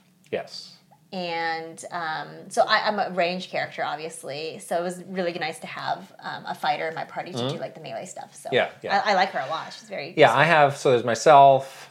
I now have another character who, ironically, is a barbarian who I like having as like a secondary character. I like Okay. that. So there's like one other big like melee person. Nice. I have the other character, which is the um, vampire elf. I have the vampire, the rogue. he. Oh yes, and I have him classed as an assassin. Eventually, Oh, okay. you, you'll get to. He hasn't you'll leveled get, up enough You'll get yet. to specify even more. he's for him. very useful He's as my well. MVP so far Okay. Yeah. because I, I'm learning so much about like the range stuff being Yeah. really valuable. I'm my own MVP because my range is And- significant. he has a very high hit. The hit percentages in this game are probably lower than you expect. It's very even I I never had a hundred percent hit percentage. in like a Fire Emblem game, like anything less than 90, I'm like, I'm not risking that. In this, it's like it's a lot of like 50%. Like, I guess, Yeah. because I don't have a better, I don't really have have, a better a better option, option. So you just have to roll with it. But but this guy, he hits at a pretty good clip and gets a lot of criticals. I like his um, stealth range move. right, That's a very powerful. and he can just vampire bite people to get health back.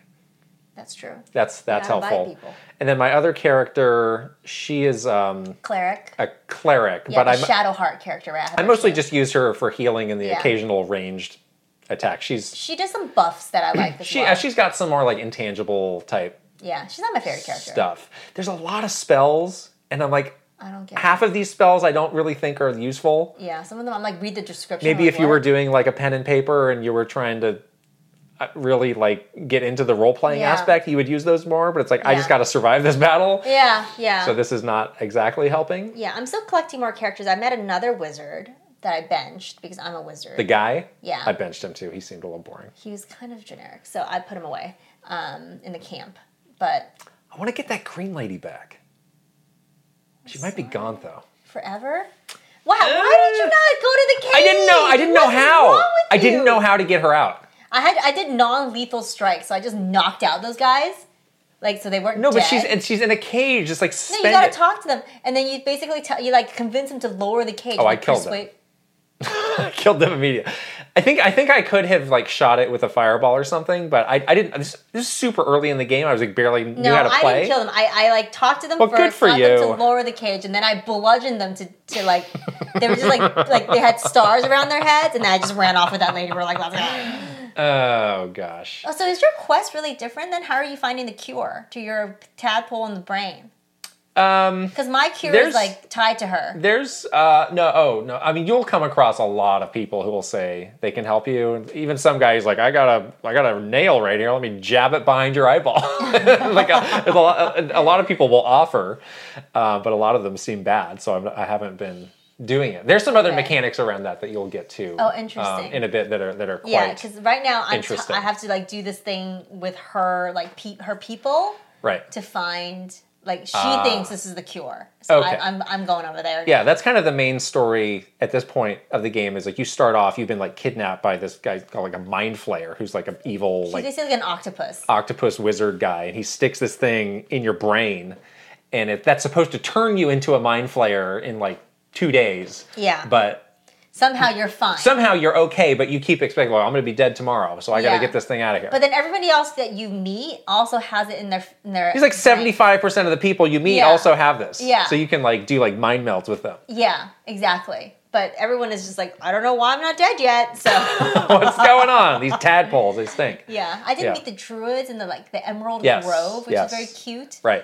Lots of cute little animals. Yeah, that's another. So that's another big choice that you will have. So the druids have their sort of like sacred grove, and that's their like holy place. But then Yeah. there are these other like refugees, Right. who have set up camp I right know, around I there. had to do that. Whole and thing. the druids want them out of there. Yeah. They, they don't like them infringing. and they want the they want to seal off the Emerald Grove, Right. Because they don't want more outsiders. To, like, right. So it's like you it. could either just tell the refugees to beat it, and because but there's also like a, a goblin camp. They're like we can't get No, past. not even a camp. It's a goblin army. they're like we can't get past these goblins. We will die. We can't get past these goblins. Um, but meanwhile, the refugee guy was like, "Hey, but what if you just whacked the top druid?" And that, and then we Did could. you do that? I'm just laying out some of the options. I'm not spoiling anything of what I did. Um, Will you tell me after? There's oh yeah. Okay. There's a lot of different variations of how you can Yeah, I- I'm solve gonna tell you this, how I- how this I'm- dilemma. I want to tell you how I did it because I did that for last night. Oh, you did. Yeah, yeah. Oh, okay. So I take it you did not take out the goblin army. Let me tell you later. All right. so I think I am finally now at a point because I've resolved that. I think I'm finally Oh. moving on to the next area. Okay. And even then, they're like, there's two ways you can go. There's like a mountain pass, which is more challenging, but there's also like underground, and they said that's Oh. more direct. But I was like, I kind of would prefer to do the mountain pass, but if it's that much harder, I don't know. Yeah, I'm in the forest now, Yeah, poking around in there, in the forest. great. Oh man, this game is so good, you guys. This is a legit. Please play. This is legit game of the year contender. Game of the year Yeah. contender. I cannot emphasize what a surprise it's been and Yeah. how like it, it feels really intimidating at first too because I've never really I, well first of all I've never played any Baldur's Gate games in the past.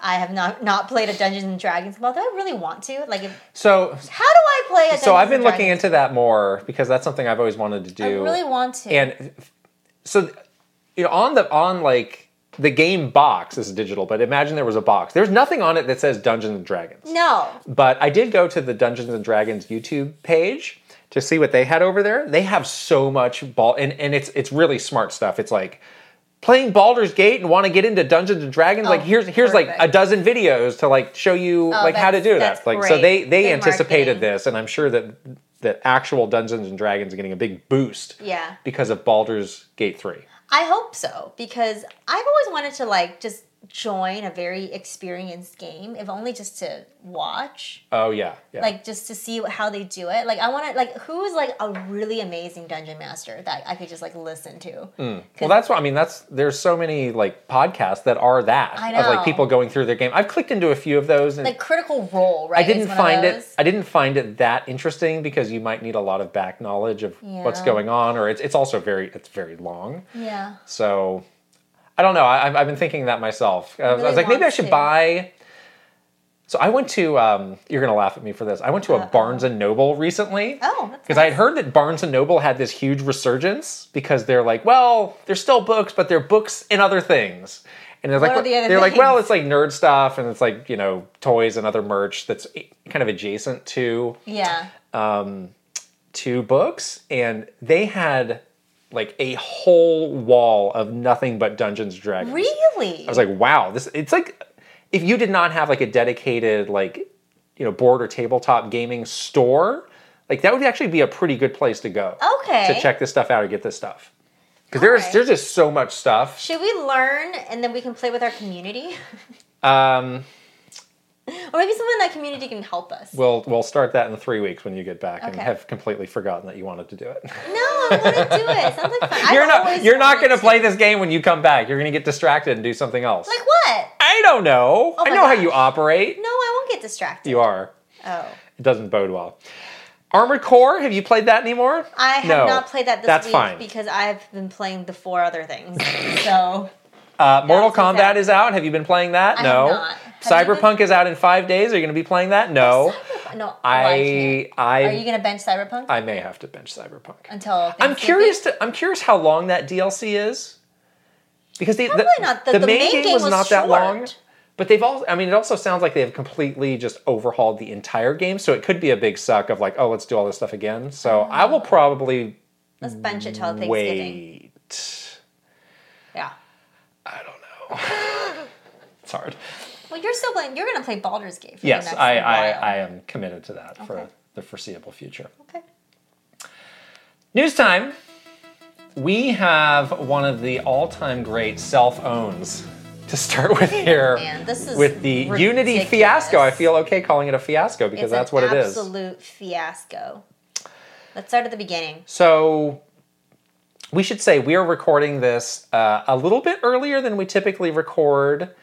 Um, there may have been some new breaking news on this. I feel like this is a developing story. Oh, a developing But story. we'll- You're like a we'll- news anchor. there's This kind of a like three. Story? There's kind of like three main like chunks to this. yeah. So they have kind of a new um, monetization plan that's based on charging developers who use Uni- Unity as a game engine, who use Right. who use Unity in their game per install.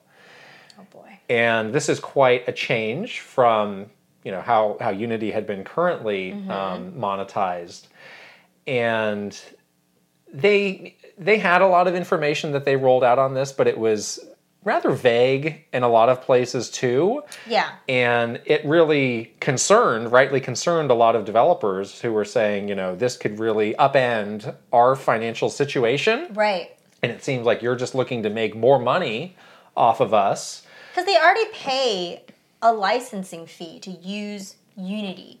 Now they're on top of that paying the um, per install. they're calling the Unity runtime fee that's based on game installs, and it's Right. based on game installs, game downloads, game re-downloads, and even pirated Demos. Demos. Right. So anything that's using the engine that somehow they have a way of tracking. They have asked like, how exactly are you tracking? And, they've they been very they were totally like, don't don't worry about it. they don't they don't have an answer. So shady. They don't have an answer for that. So people rightfully didn't like this, and you know, it was primarily indie developers who were speaking up and putting out a wide range of statements, and a lot of them were just you know voicing their displeasure or talking Mm-hmm. about how this really jeopardizes their ability to work as game developers. Yeah. Some people went so far as to say, "I will be delisting my game." Some really big games did that yeah. um, like Cult of the Lamb, and other other developers came out and said like, yeah, like we had plans to release things soon. We are rethinking all of this because we might need to Go change a our different engine, or which will put them back, you know, years of work. right. So this all go So- this all goes into effect at the start uh, January first, twenty twenty four. So like Cult of the Lamb was like, well, get the game while you can because we're delisting it on January first. Oh my god. So some really really like dramatic. um, brinksmanship yeah. happening here. Yeah.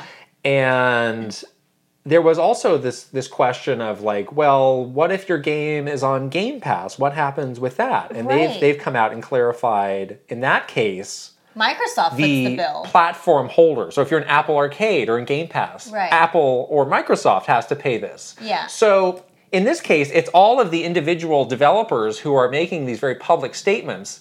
But I'm sure Microsoft and Apple Yeah. and it's also in the interest of PlayStation and Nintendo.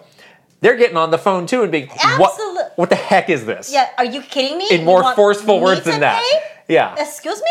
Yeah. Like I What- don't. What, do you think? Because it's in it's in their interest to to also have a very vibrant and diverse set of games on their stores. Right. And if developers are either shutting down or delisting their games, that's bad for them too. In addition to having to pay potentially the fees for this. right. So they're just get it, Unity is just getting inundated from every Both direction end, all the ends. with yeah. either complaints, um, threats of delisting games. I'm sure there's some sort of legal options that are being considered. I think this feels very. I don't know how this is legal because so like let's say you and I are doing business, you sign a contract for one sort of work that we're doing, and I'm like, guess what? I completely changed it. Yeah. Too bad. Deal with it. Yeah, too bad. From from now on, every time you talk to me, I'm going to charge you twenty. I don't know. I don't know like, how you can just do that.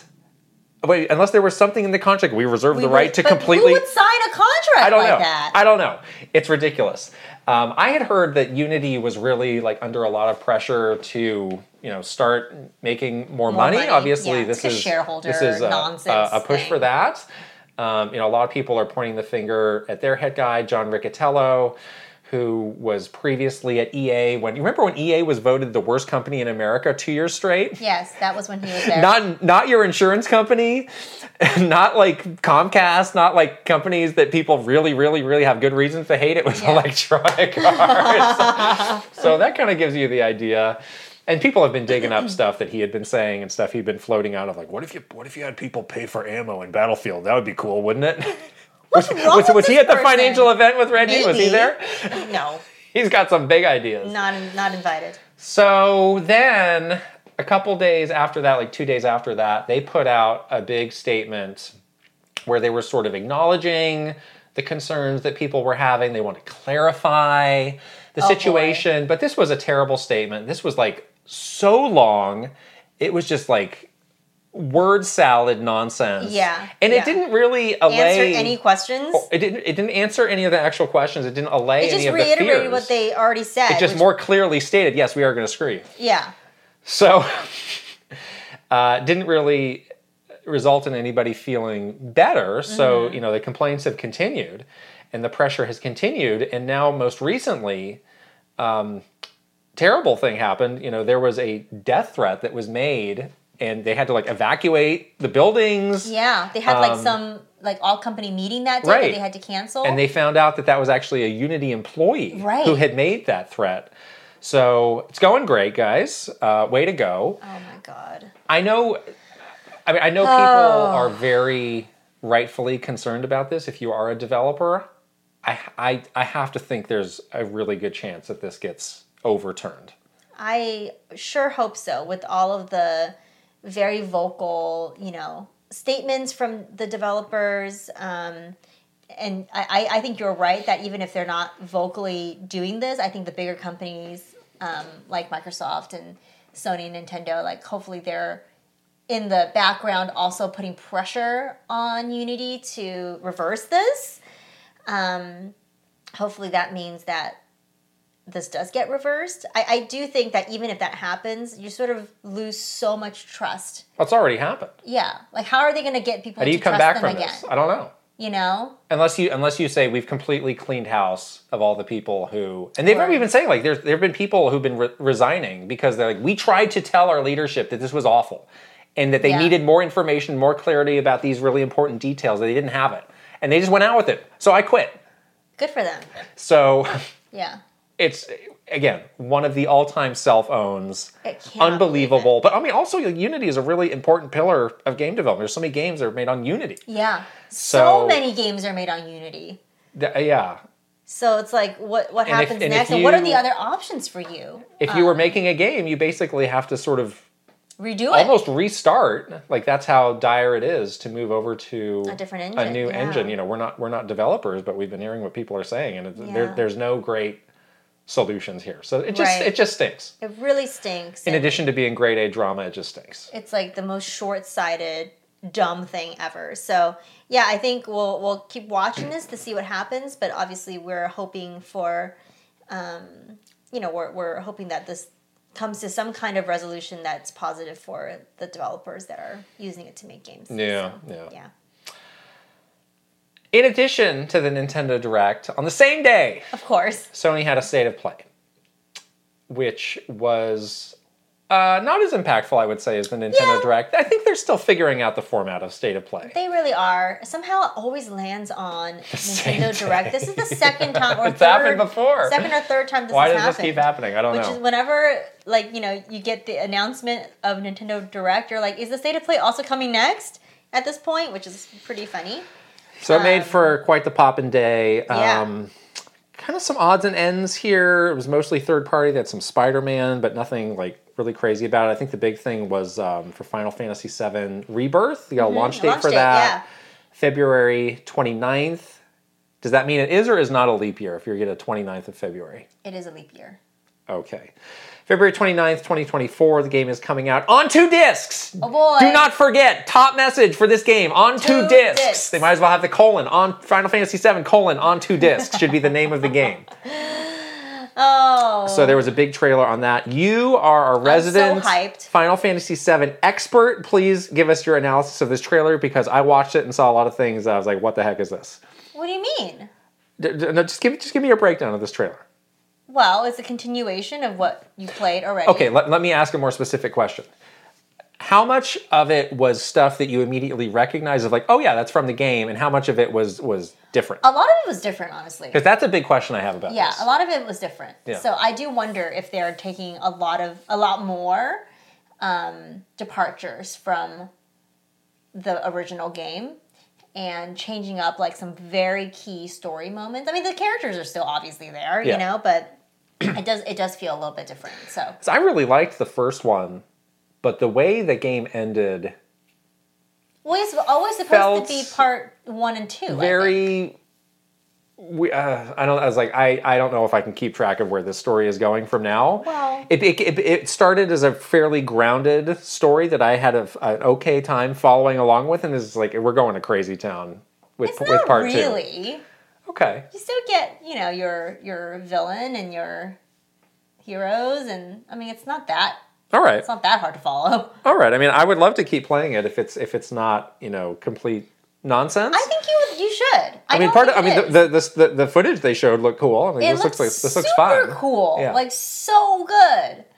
I'm so excited. I want to see what they do with the story. I hope they take a lot of liberties because I think they are. The original story obviously had the big thing. And the way that one ended is not the same way that that segment of the original game ended, right? right, Right. so it's a Yeah. little bit different. Yeah. So Okay. I hope that they kind of continue down that path of like just you know rethinking that. Yeah, You know? But yeah. but but keep the core you know of the characters we love and, and their motivations and all that stuff. Right. But yeah, I, I'm happy to, to see them like do more than just like a straight up port of the game and story. You know? Yeah, yeah. Yeah. I have a big question for you. Uh oh. Uh, this game was first announced at Summer Game Fest in June. Okay. Why did they have to do that and, st- and not just make this the game announcement? Why did they do that know. two weeks before Final Fantasy 16 came out? A game that is now being blamed for costing Square Enix $2 billion? Yeah. And people are compl- freaking out like, oh, it's not selling, it's not selling. Yeah. Why did you announce the next big thing that has all the mechanics and characters that people actually love two weeks before the new thing?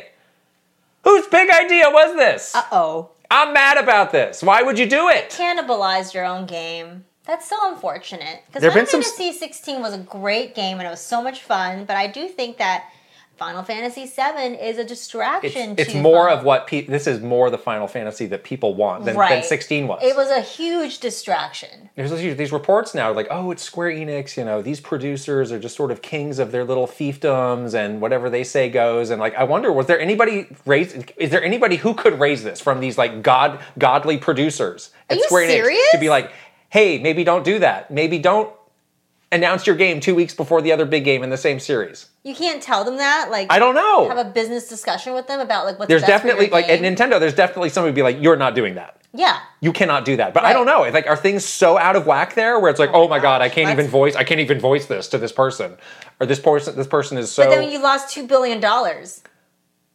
So, the CEO doesn't know, can he voice it? Someone tell him? but he may not. I mean, who knows? He may be so disconnected. He may not have a clue. I don't know. That's terrible. I mean, it just it.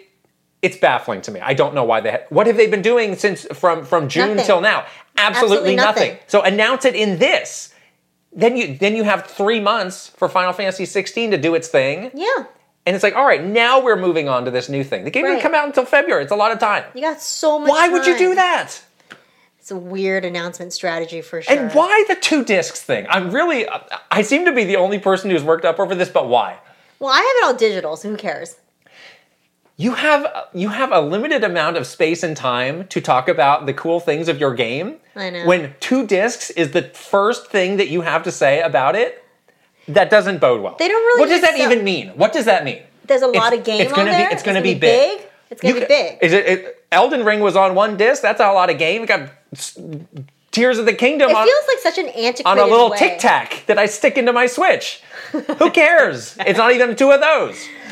I, I feel like it's one of those things where like it's very, it's almost like like antiquated, old It abso- school. You know the way That's that the whole feeling I get from Square Enix. Like, they're, it's not 2011 anymore.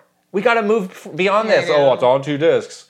Yeah, it does. It does feel like that, where it's like, oh, like we're so stuck in sort of the way past, where this this meant like you had a big game, or you had like a game Right. that's like really like you know, um, like I don't know, like it's so like futuristic and, and the graphics are so good that and we need two discs to run it. Like, okay, that's like, can you can you not compress it to fit on one? and you're people like you who are digital only. It's like, Okay. well, I got to delete a lot of stuff, I guess, to, to make it fit. That's, That's kind of that's kind of annoying. I delete a lot Or I have stuff. to, or you know, people like, oh, I've got you know, my, my internet cap is gonna nail me for this because it's so much Oh, to internet to cap. download. It's like that's something that people have. So, I just it's, it's just a pointless, useless statement it is. It is. instead of actually telling somebody what's like, cool, what's, cool what's about cool about this. game? Yeah, I guess people know what's Cloud cool returns. That's That's generic, but start with that. I don't know. Sephiroth. I don't know anything about this game, so I can't say.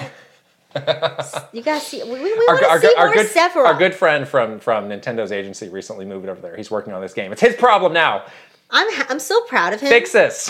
I'm so proud. Like he's truly d- deserves to work on like something else that he loves because he's so, such passionate, so passionate about games. Yeah. So I'm excited for him. But yeah, it does feel like a uphill battle a bit. I mean, this game will be fine because people already love this game People want this. and want this and they're excited about it. But yes, there are some weird, just things that we can't explain about, like the way it was announced and the stuff that they're focusing on to talk about is okay. The other thing is um, this is also a PlayStation exclusive. Yes. and I think people are starting to really needle square of like, what is the benefit of these exclusives I know, now? Again, especially when again, they have no money. those were great in 2011. Yeah. Those were a big deal. People loved exclusives back Right. then. Not so much now. Yeah, exactly. I mean, could could could be a way to recoup some of that I mean, money. appar- apparently the original is coming to the Switch too. So look forward to that. yeah, we'll see. Also, Resident Evil 4 downloadable content. Great. Yes. Uh, right as I, I recently uninstalled that game to make room for Baldur's Gate. So oops, Oh. oops. You did? oh, I Yes, did not. I I, did.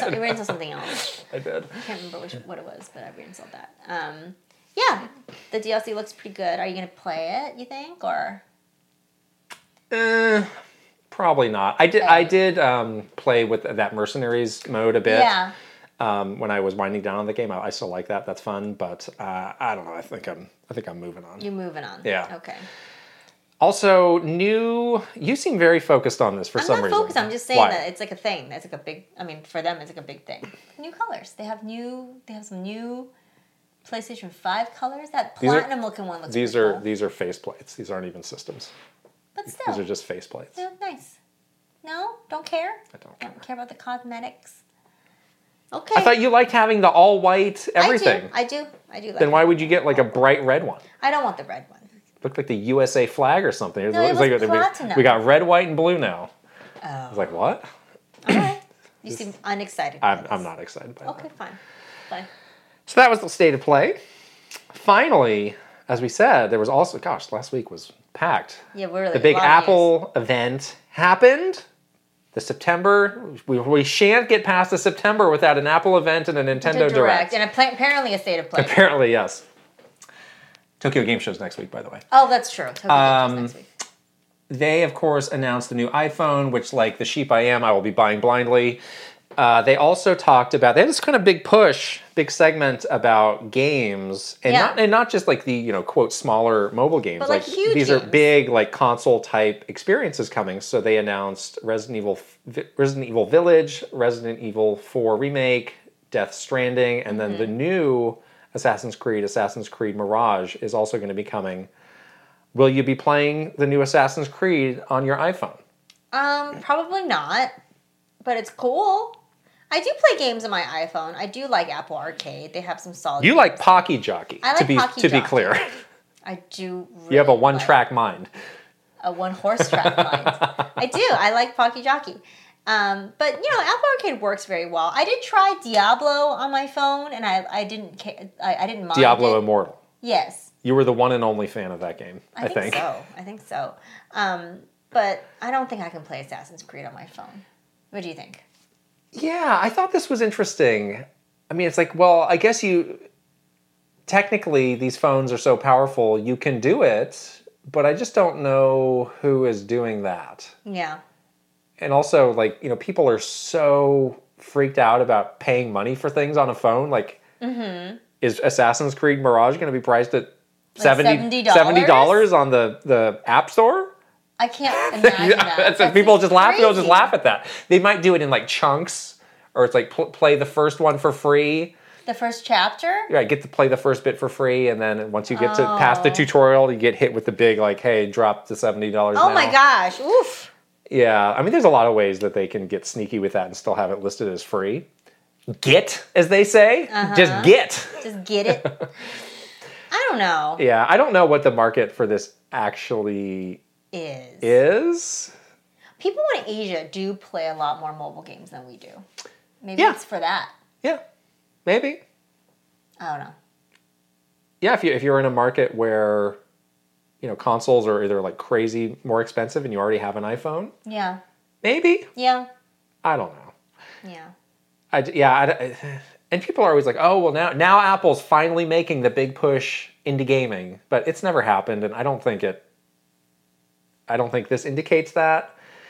This did just give me some flashbacks to again to like 2011 when it was like, "Oh, consoles oh, are doomed. It. Every that's it. Yeah. everything is just going to be on your iPhone. We should just it's give all up that now. matters." Burn this place down. Right. Yeah. And and obviously that didn't happen that way, but Yeah. I, I did just get a little twinge mm-hmm. of, of Like here we go a again. throwback to that. Someone's gonna have that conversation. but it, it seems like cooler heads are prevailing as the way people yeah. look at this. Yeah. Yeah. Yeah. Yeah. That's the news. Whew. That was meaty. It's good to get a good rant off your chest. You really Especially have- when I can direct it at you. I don't. I'm not in control of this, but I'll listen. Square to Enix employee number one, listen to me. Talk, talk to this guy. Square Enix apologist, listen to this. I'm sorry. It's not my fault. Our poor friend. Oh, He can fix it, right? he can fix it. He can fix it all. Absolutely. Perfect. Great. One disc. Agreed. One disc. One disc. He would go put it on one disc just for you. We actually, we actually had to put it on three. It's too big. First question is from Phantom Cookie. Cookie. Hi, Kit and Krysta. With Paper Mario The Thousand Year Door being announced in the direct, a lot of people were very surprised due to how it might negatively affect the Super Mario RPG remake sales. Do you think Nintendo considered this possibility, and why do you think they decided to reveal Thousand Year Door in despite of this? Also, with paper, also with Super Mario RPG and Thousand Year Door being two of the most narrative-focused Mario games, do you think Nintendo is rethinking their approach on stories in Mario games, perhaps because of the Mario movie? This is exactly what we were just talking about mm-hmm. with the Final Fantasies, and I did I did have this thought, Yeah. which was they had a very to the point trailer for Mario RPG in this direct. I expected Right. a lot more for a Yeah. game that's coming out. Is the big game before Black Friday? And then they dropped. And then this. they dropped this. I was a little miffed. Yeah, they dropped this. Explain that now. They also dropped this at the very end of the direct, meaning that they knew it was going to be like a The big news. super hype, big news moment for people. right. Yeah. I wonder if I'm sure that, you know, making these doing these remakes are pretty like cost effective for Nintendo. I wonder if just they're just like put them out. Like we're we're not really sinking too much resources into this. Um, we have to get you know people continuing to stay interested and and wanting to convert them to buying a Switch. The on the fencers that we were talking about maybe this will get them in. This is like our last chance to talk to them before the holiday. Like that could have been part of it, but um, yeah, I, I think they, they might, might might have had a discussion about this might cannibalize Super Mario RPG, but I think in spite of that, they're pretty much focused on like let's just get people to buy whatever they want as possible. Like just give them all the options and let them buy like whatever they want. Yeah, it may mean that the expectations for Mario RPG are maybe lower than we initially thought for them to do something like this. And, and again, it is slotted in that very primo November timing, but we know Mario Wonder's the big um, holiday game for them. So maybe they're just like, Throw yeah, away. it wasn't it wasn't like make or break kind of game for us anyway. So let's give you know some uh, let's indicate that there's something to look forward to, and not and not worry about Yeah. the impact. But with with Mario RPG being my favorite of all these different Mario RPGs, I didn't love it. Thousand, I didn't love with it. Thousand Year Door being my favorite, I loved it.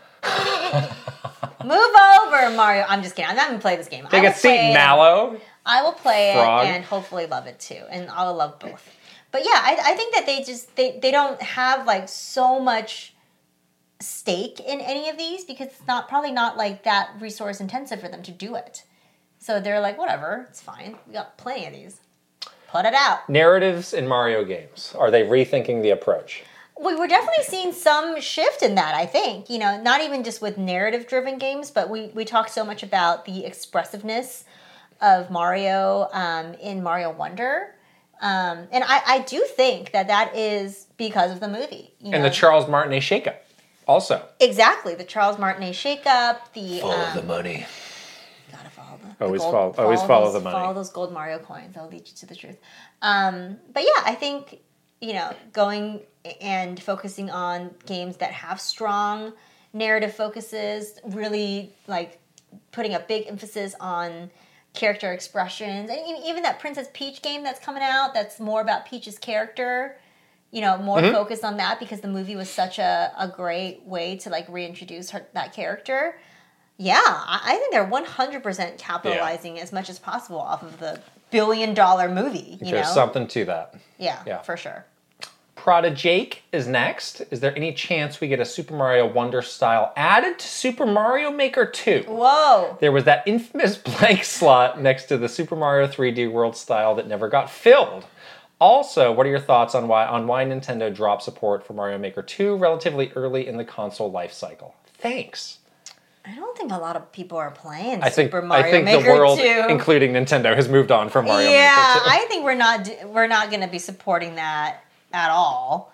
Um, and I think yeah, they they dropped support because there just wasn't that audience there anymore. Like we were talking about with like the 99 stuff, it just all comes down to like if people are playing this, then we're happy to keep, you know, supporting it, giving it resources, but if not, then we're not gonna. They ju- they just messed up with that game. The online messed this they, game they up. just messed it up. Yeah. And that's the sad truth. And it took, you know, what could have been an amazing game and a really long term, long life yeah. game and, and made it something that just came and went in like a month, which was Yeah. frankly a bummer to me. It's too. It's really Huge too bad because Mario Maker One was so. What a phenomenon! What an incredible, you know, just way of in, like interacting with a Mario game that we never thought we could ever do. It's just too bad that they could not follow it up with this one.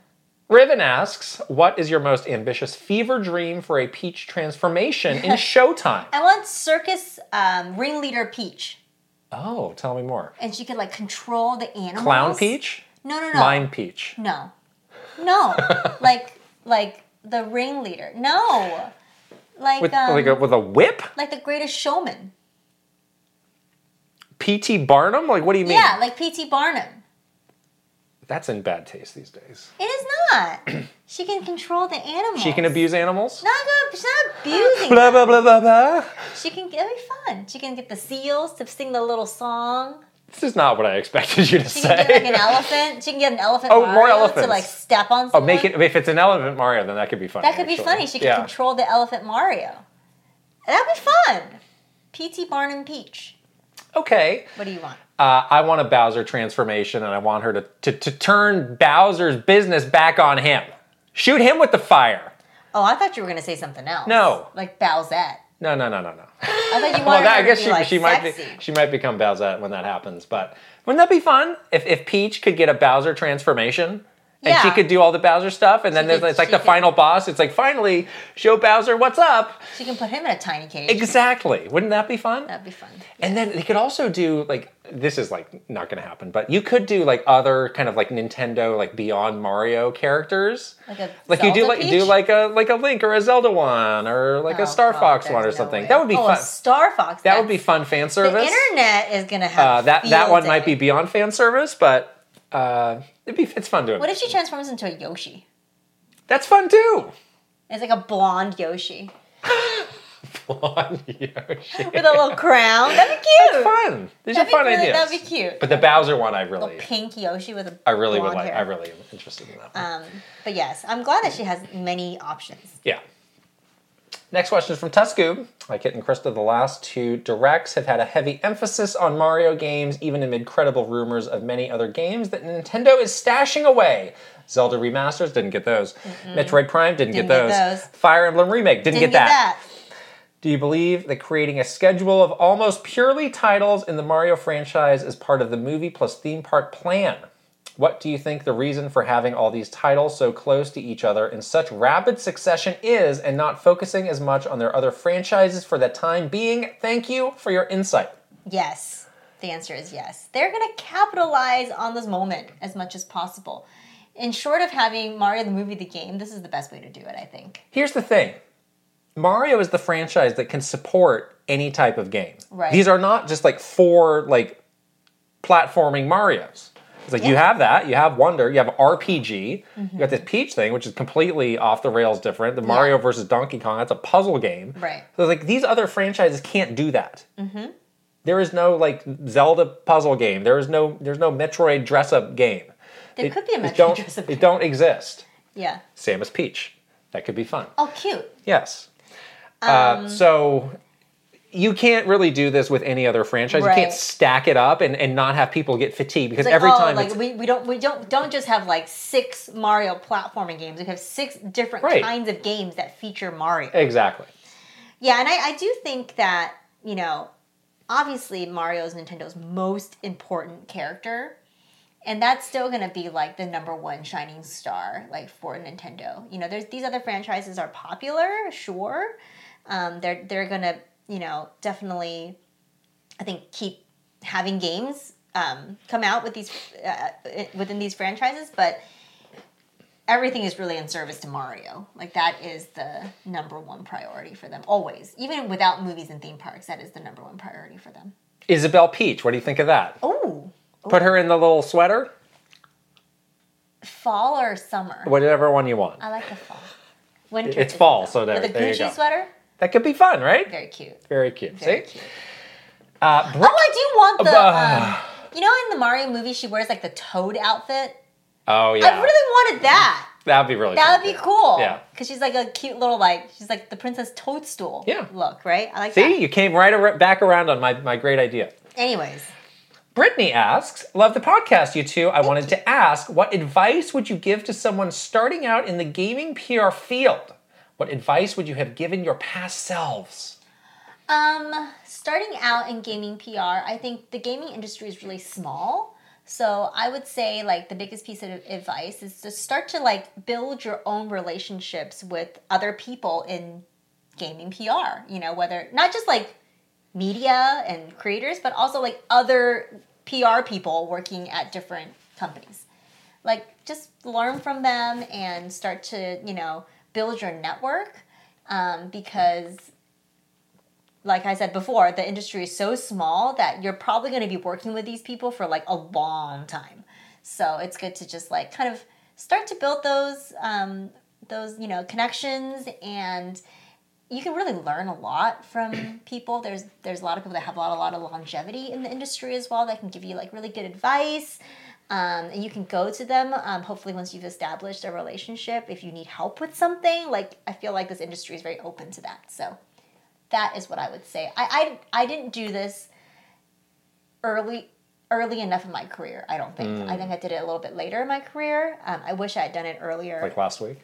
no, not last week. But you know, Nintendo was very reliant on their PR agency. So that so this is my point. I, I think the best place to start if you want to get into gaming PR is at an agency. Because didn't it, it may be you may say like, oh well I really want to work for Nintendo or I want to work for Sega or whatever company you, you like the best. But I think that is the best place to get a lot of experience. You'll be working with different companies. You'll see what that's like and kind of what different companies want to accomplish and, and kind of how they operate. And you will absolutely, you know, roll up your sleeves and get right into doing the work yeah, um, which is really important for later on in your career when you are hopefully managing people and helping them to do their work. You will know what that was like. yeah, And if you're if you're at a company that works with an agency, you will understand what that dynamic is like a little bit better, and you will have some sympathy for those poor souls those poor who you poor are working souls. within an inch of your of their lives. They are. They are. They are. and they don't get any credit. Yeah. They don't get any credit. And it's really, and the reliance on the agency at Nintendo, like once I left, um, I, I, I always knew that it was a heavy reliance. But once I left, I was like, oh man, what is Nintendo ever to do without Yeah. You know, I was like, oh my gosh, like that is such like a critical part of how they work. So yeah, if you can get experience doing the agency side, I think that's a huge advantage. Advantage. Um, and if you can't, I would say like try to not rely too much on the agency and try to like hone your own skills because before you know it, you you won't have the chance to do that anymore. Yeah, I was at the agency for probably the first two and a half years of my career, and, and when I got to that point, I was really ready to go. Like I Yeah. knew like my true calling is not being in an agency, but that was super valuable experience that I still draw upon uh, to this day. Yeah. yeah. Last question is from I think this is Wisconsin girl fifty. I think that's what the WI Oh, means. Hopefully that's what it means. If not, let me know. With social media in a state of flux, how will Nintendo evaluate if or when to join some of the newer platforms like Threads or Bluesky? With Nintendo already on Instagram, I thought maybe Threads would happen, but so far nothing. I would love to hear your thoughts and what the process is for making that decision. Is it a ton of work to manage posting, same or similar content on multiple platforms? Thanks. well, the Threads, uh, the Threads stock has really tanked. really Lately. distinct, yeah.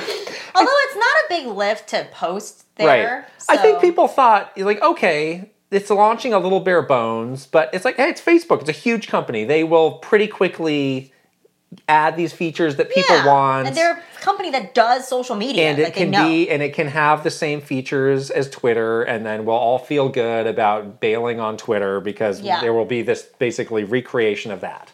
And, then that has not happened. Uh, bafflingly, How can they not have these basic features? I don't know. These seem basic to me, but they are not. They are not there. Threads has honestly not changed much since it came out like two months ago. Or like Yeah. three, I don't know and how I long think it's people been. have really fallen off. yeah. So, but but I think people bought into the promise of oh yes, this is going to be great in like a Yeah. month, and they finally just recently added like a, a desktop version, I which, know. which sucks, horrible. is awful, and all these other features that people awful. want, and they said they're working on, they're not there. So Yeah. There's why? there's really no reason to go onto threads because the other thing is like the people who are on threads are, are also just on Twitter. So if you're Yeah, so posting on you're Twitter, post on Twitter, you're, you're gonna get it. Yeah, it's fine. not like you're like, oh, now we're reaching this other audience. Like Right. it, like if Nintendo went to TikTok, which they'll never do. Oh well, that that's Yeah. a that's a completely different. Like the TikTok audience is very, Very different, different than Twitter. from the Twitter audience. Yeah. So there's actually you could make a case of like, yes, we need to invest this time and resources to make this new content and, and grow this channel. Mm-hmm. Right. Can't cannot cannot do that. with You Threads. cannot. And you know all the people who say they're they're bailing out on Twitter, they're still there. They're totally still there. People are so addicted to Twitter. That's the thing. no People way. need to be honest that they are addicted to it. Yeah, you can't. And Try. I bet you can't. like there's you know the the replacement of the week that will get a little bit of heat Yeah. and a week later it's It back to nothing out. so th- Yeah. those things like i don't see them ever really seeing a need to get into Yeah. unless something gets really really really wild with twitter like even beyond what was already happened which is pretty Right. wild Yeah. but yeah, those other platforms that are out there, like use TikTok as an example, it's a whole different type of content that they frankly don't have expertise doing. That I don't think um, you know the people who are you know going to have to sign off on it are necessarily comfortable with, Right.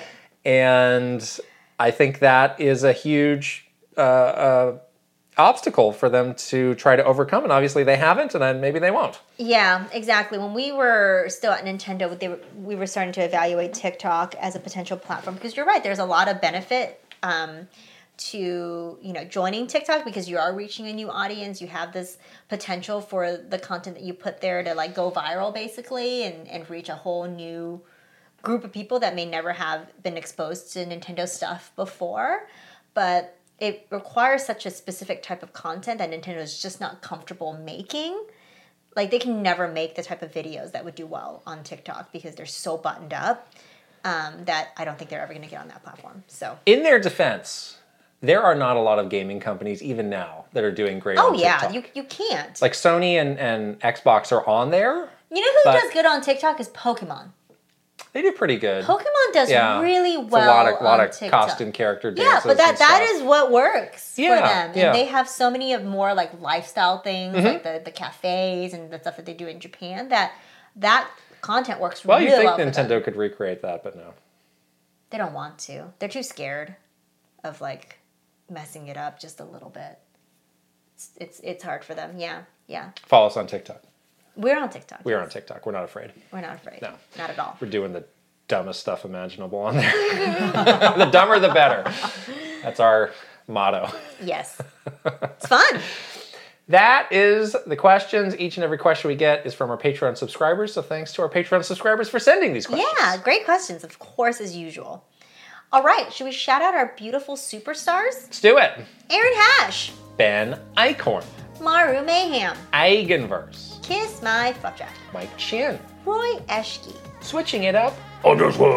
oh, Safazon, VGM Life, Link, the hero of wits, Angela Bycroft and her pig Molly, Turbocharge Nerd, Thomas O'Rourke, Kyle LaBeouf, Christopher Lara, Simon, Frederick Ulf Conradson, Andrew Yuhas, Chili, Bruce Dash. and Rain Tech. Yay! Now, with the One Up Club, I'm going to suggest That you go first? I go first so I that agree. you can get the joy of doing some of these very fun names. I am so excited. Let's do it. All right, here we go. A. Ron Burgundy, Ali Alejandro, Alexandra Pratt, Astro Dev, Bad Moon Horizon, Benji B, Bookem Dano, Bookish, Bookishly Fab, Brad SF56, Brooke Obscura, Brookie Kazooie, Chelly Squirrel, Christopher Lay, Captain Alex, Crimcat, Sea Roper 17, Dachshund, Doinko, Dolce, Dino Punch, Elite Peach, Esparts 50, Fart Priest 69, Furbound, Fernie and Jess Forever, Fox Deploy, Garrett Hullfish, Garth the Wolf, Gartooth, G Sun 101, Heroic, Iris Marin, Jay Rando, Jabroni Jones, Jeffrey Hernandez. Jerry Hernandez.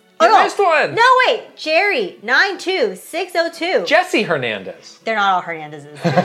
uh, John Responte, Jonathan Rowe, Jordan Collette, Jordan Hemmerly, Joshua Clements, Juji Fruit, Just Camtro, Justin Leminger, Kawa 2796, Keith Kwan, Kevin Delane, Kilo Kibo, Chris Yu, Christopia Party with Me, Kyle Gamer Barry Rookie, Kyle Kretzer, Kyler Nelson, Linnell Stickman, Lit, Luminous, Luca Rooney, Mad Dog 5981, Magnificent, Magnificent EZG plus Callie Marie, Marky Man 64, Mecha Dragon 101, Megan, Michael Cravens, Mikey, Motomania, Mr. Andy Pong, Mr. Beans and Dip, MSM Poke Gamer, My, My Tran, Nasir, uh, Nathan Burkhart, Nick E, Ninja 11, Panda Buns, Pangy, Palsy Pace, Paul Gill Network, Pillimer, Prime Factor, Prince Charles. Cypher A. That's not who's next. Oh, where are you? Oh, Raver.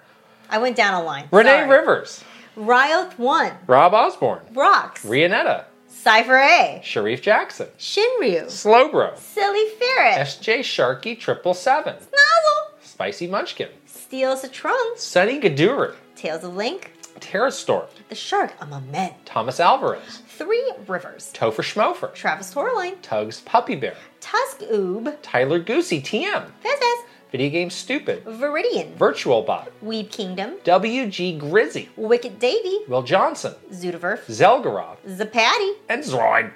Wow. We're never switching that again. but Doinko. Too many mishaps. I like went, I skipped down a line somehow. That was weird. wow. Okay. This is our last in-person podcast for a while. I mean, it's not that long. Are you gonna miss me? Um, No? Okay. we'll see in a week. All right. All right. That's fair. Uh, don't forget to support us on Patreon. We are patreon.com slash Kit and Krysta. If you are watching on video, you can go ahead and subscribe to this channel, give this video a thumbs up, and leave us a comment. And if you are listening on audio, you can also subscribe, leave us a five star rating, and also a written review, please. And the socials. We're on Twitter, Instagram, TikTok, Facebook, YouTube, and unfortunately still threads. But mm-hmm. whatever. We'll see how it goes. Mm-hmm. All right. That's an episode, everyone. We'll talk to you guys later. Bye. Bye.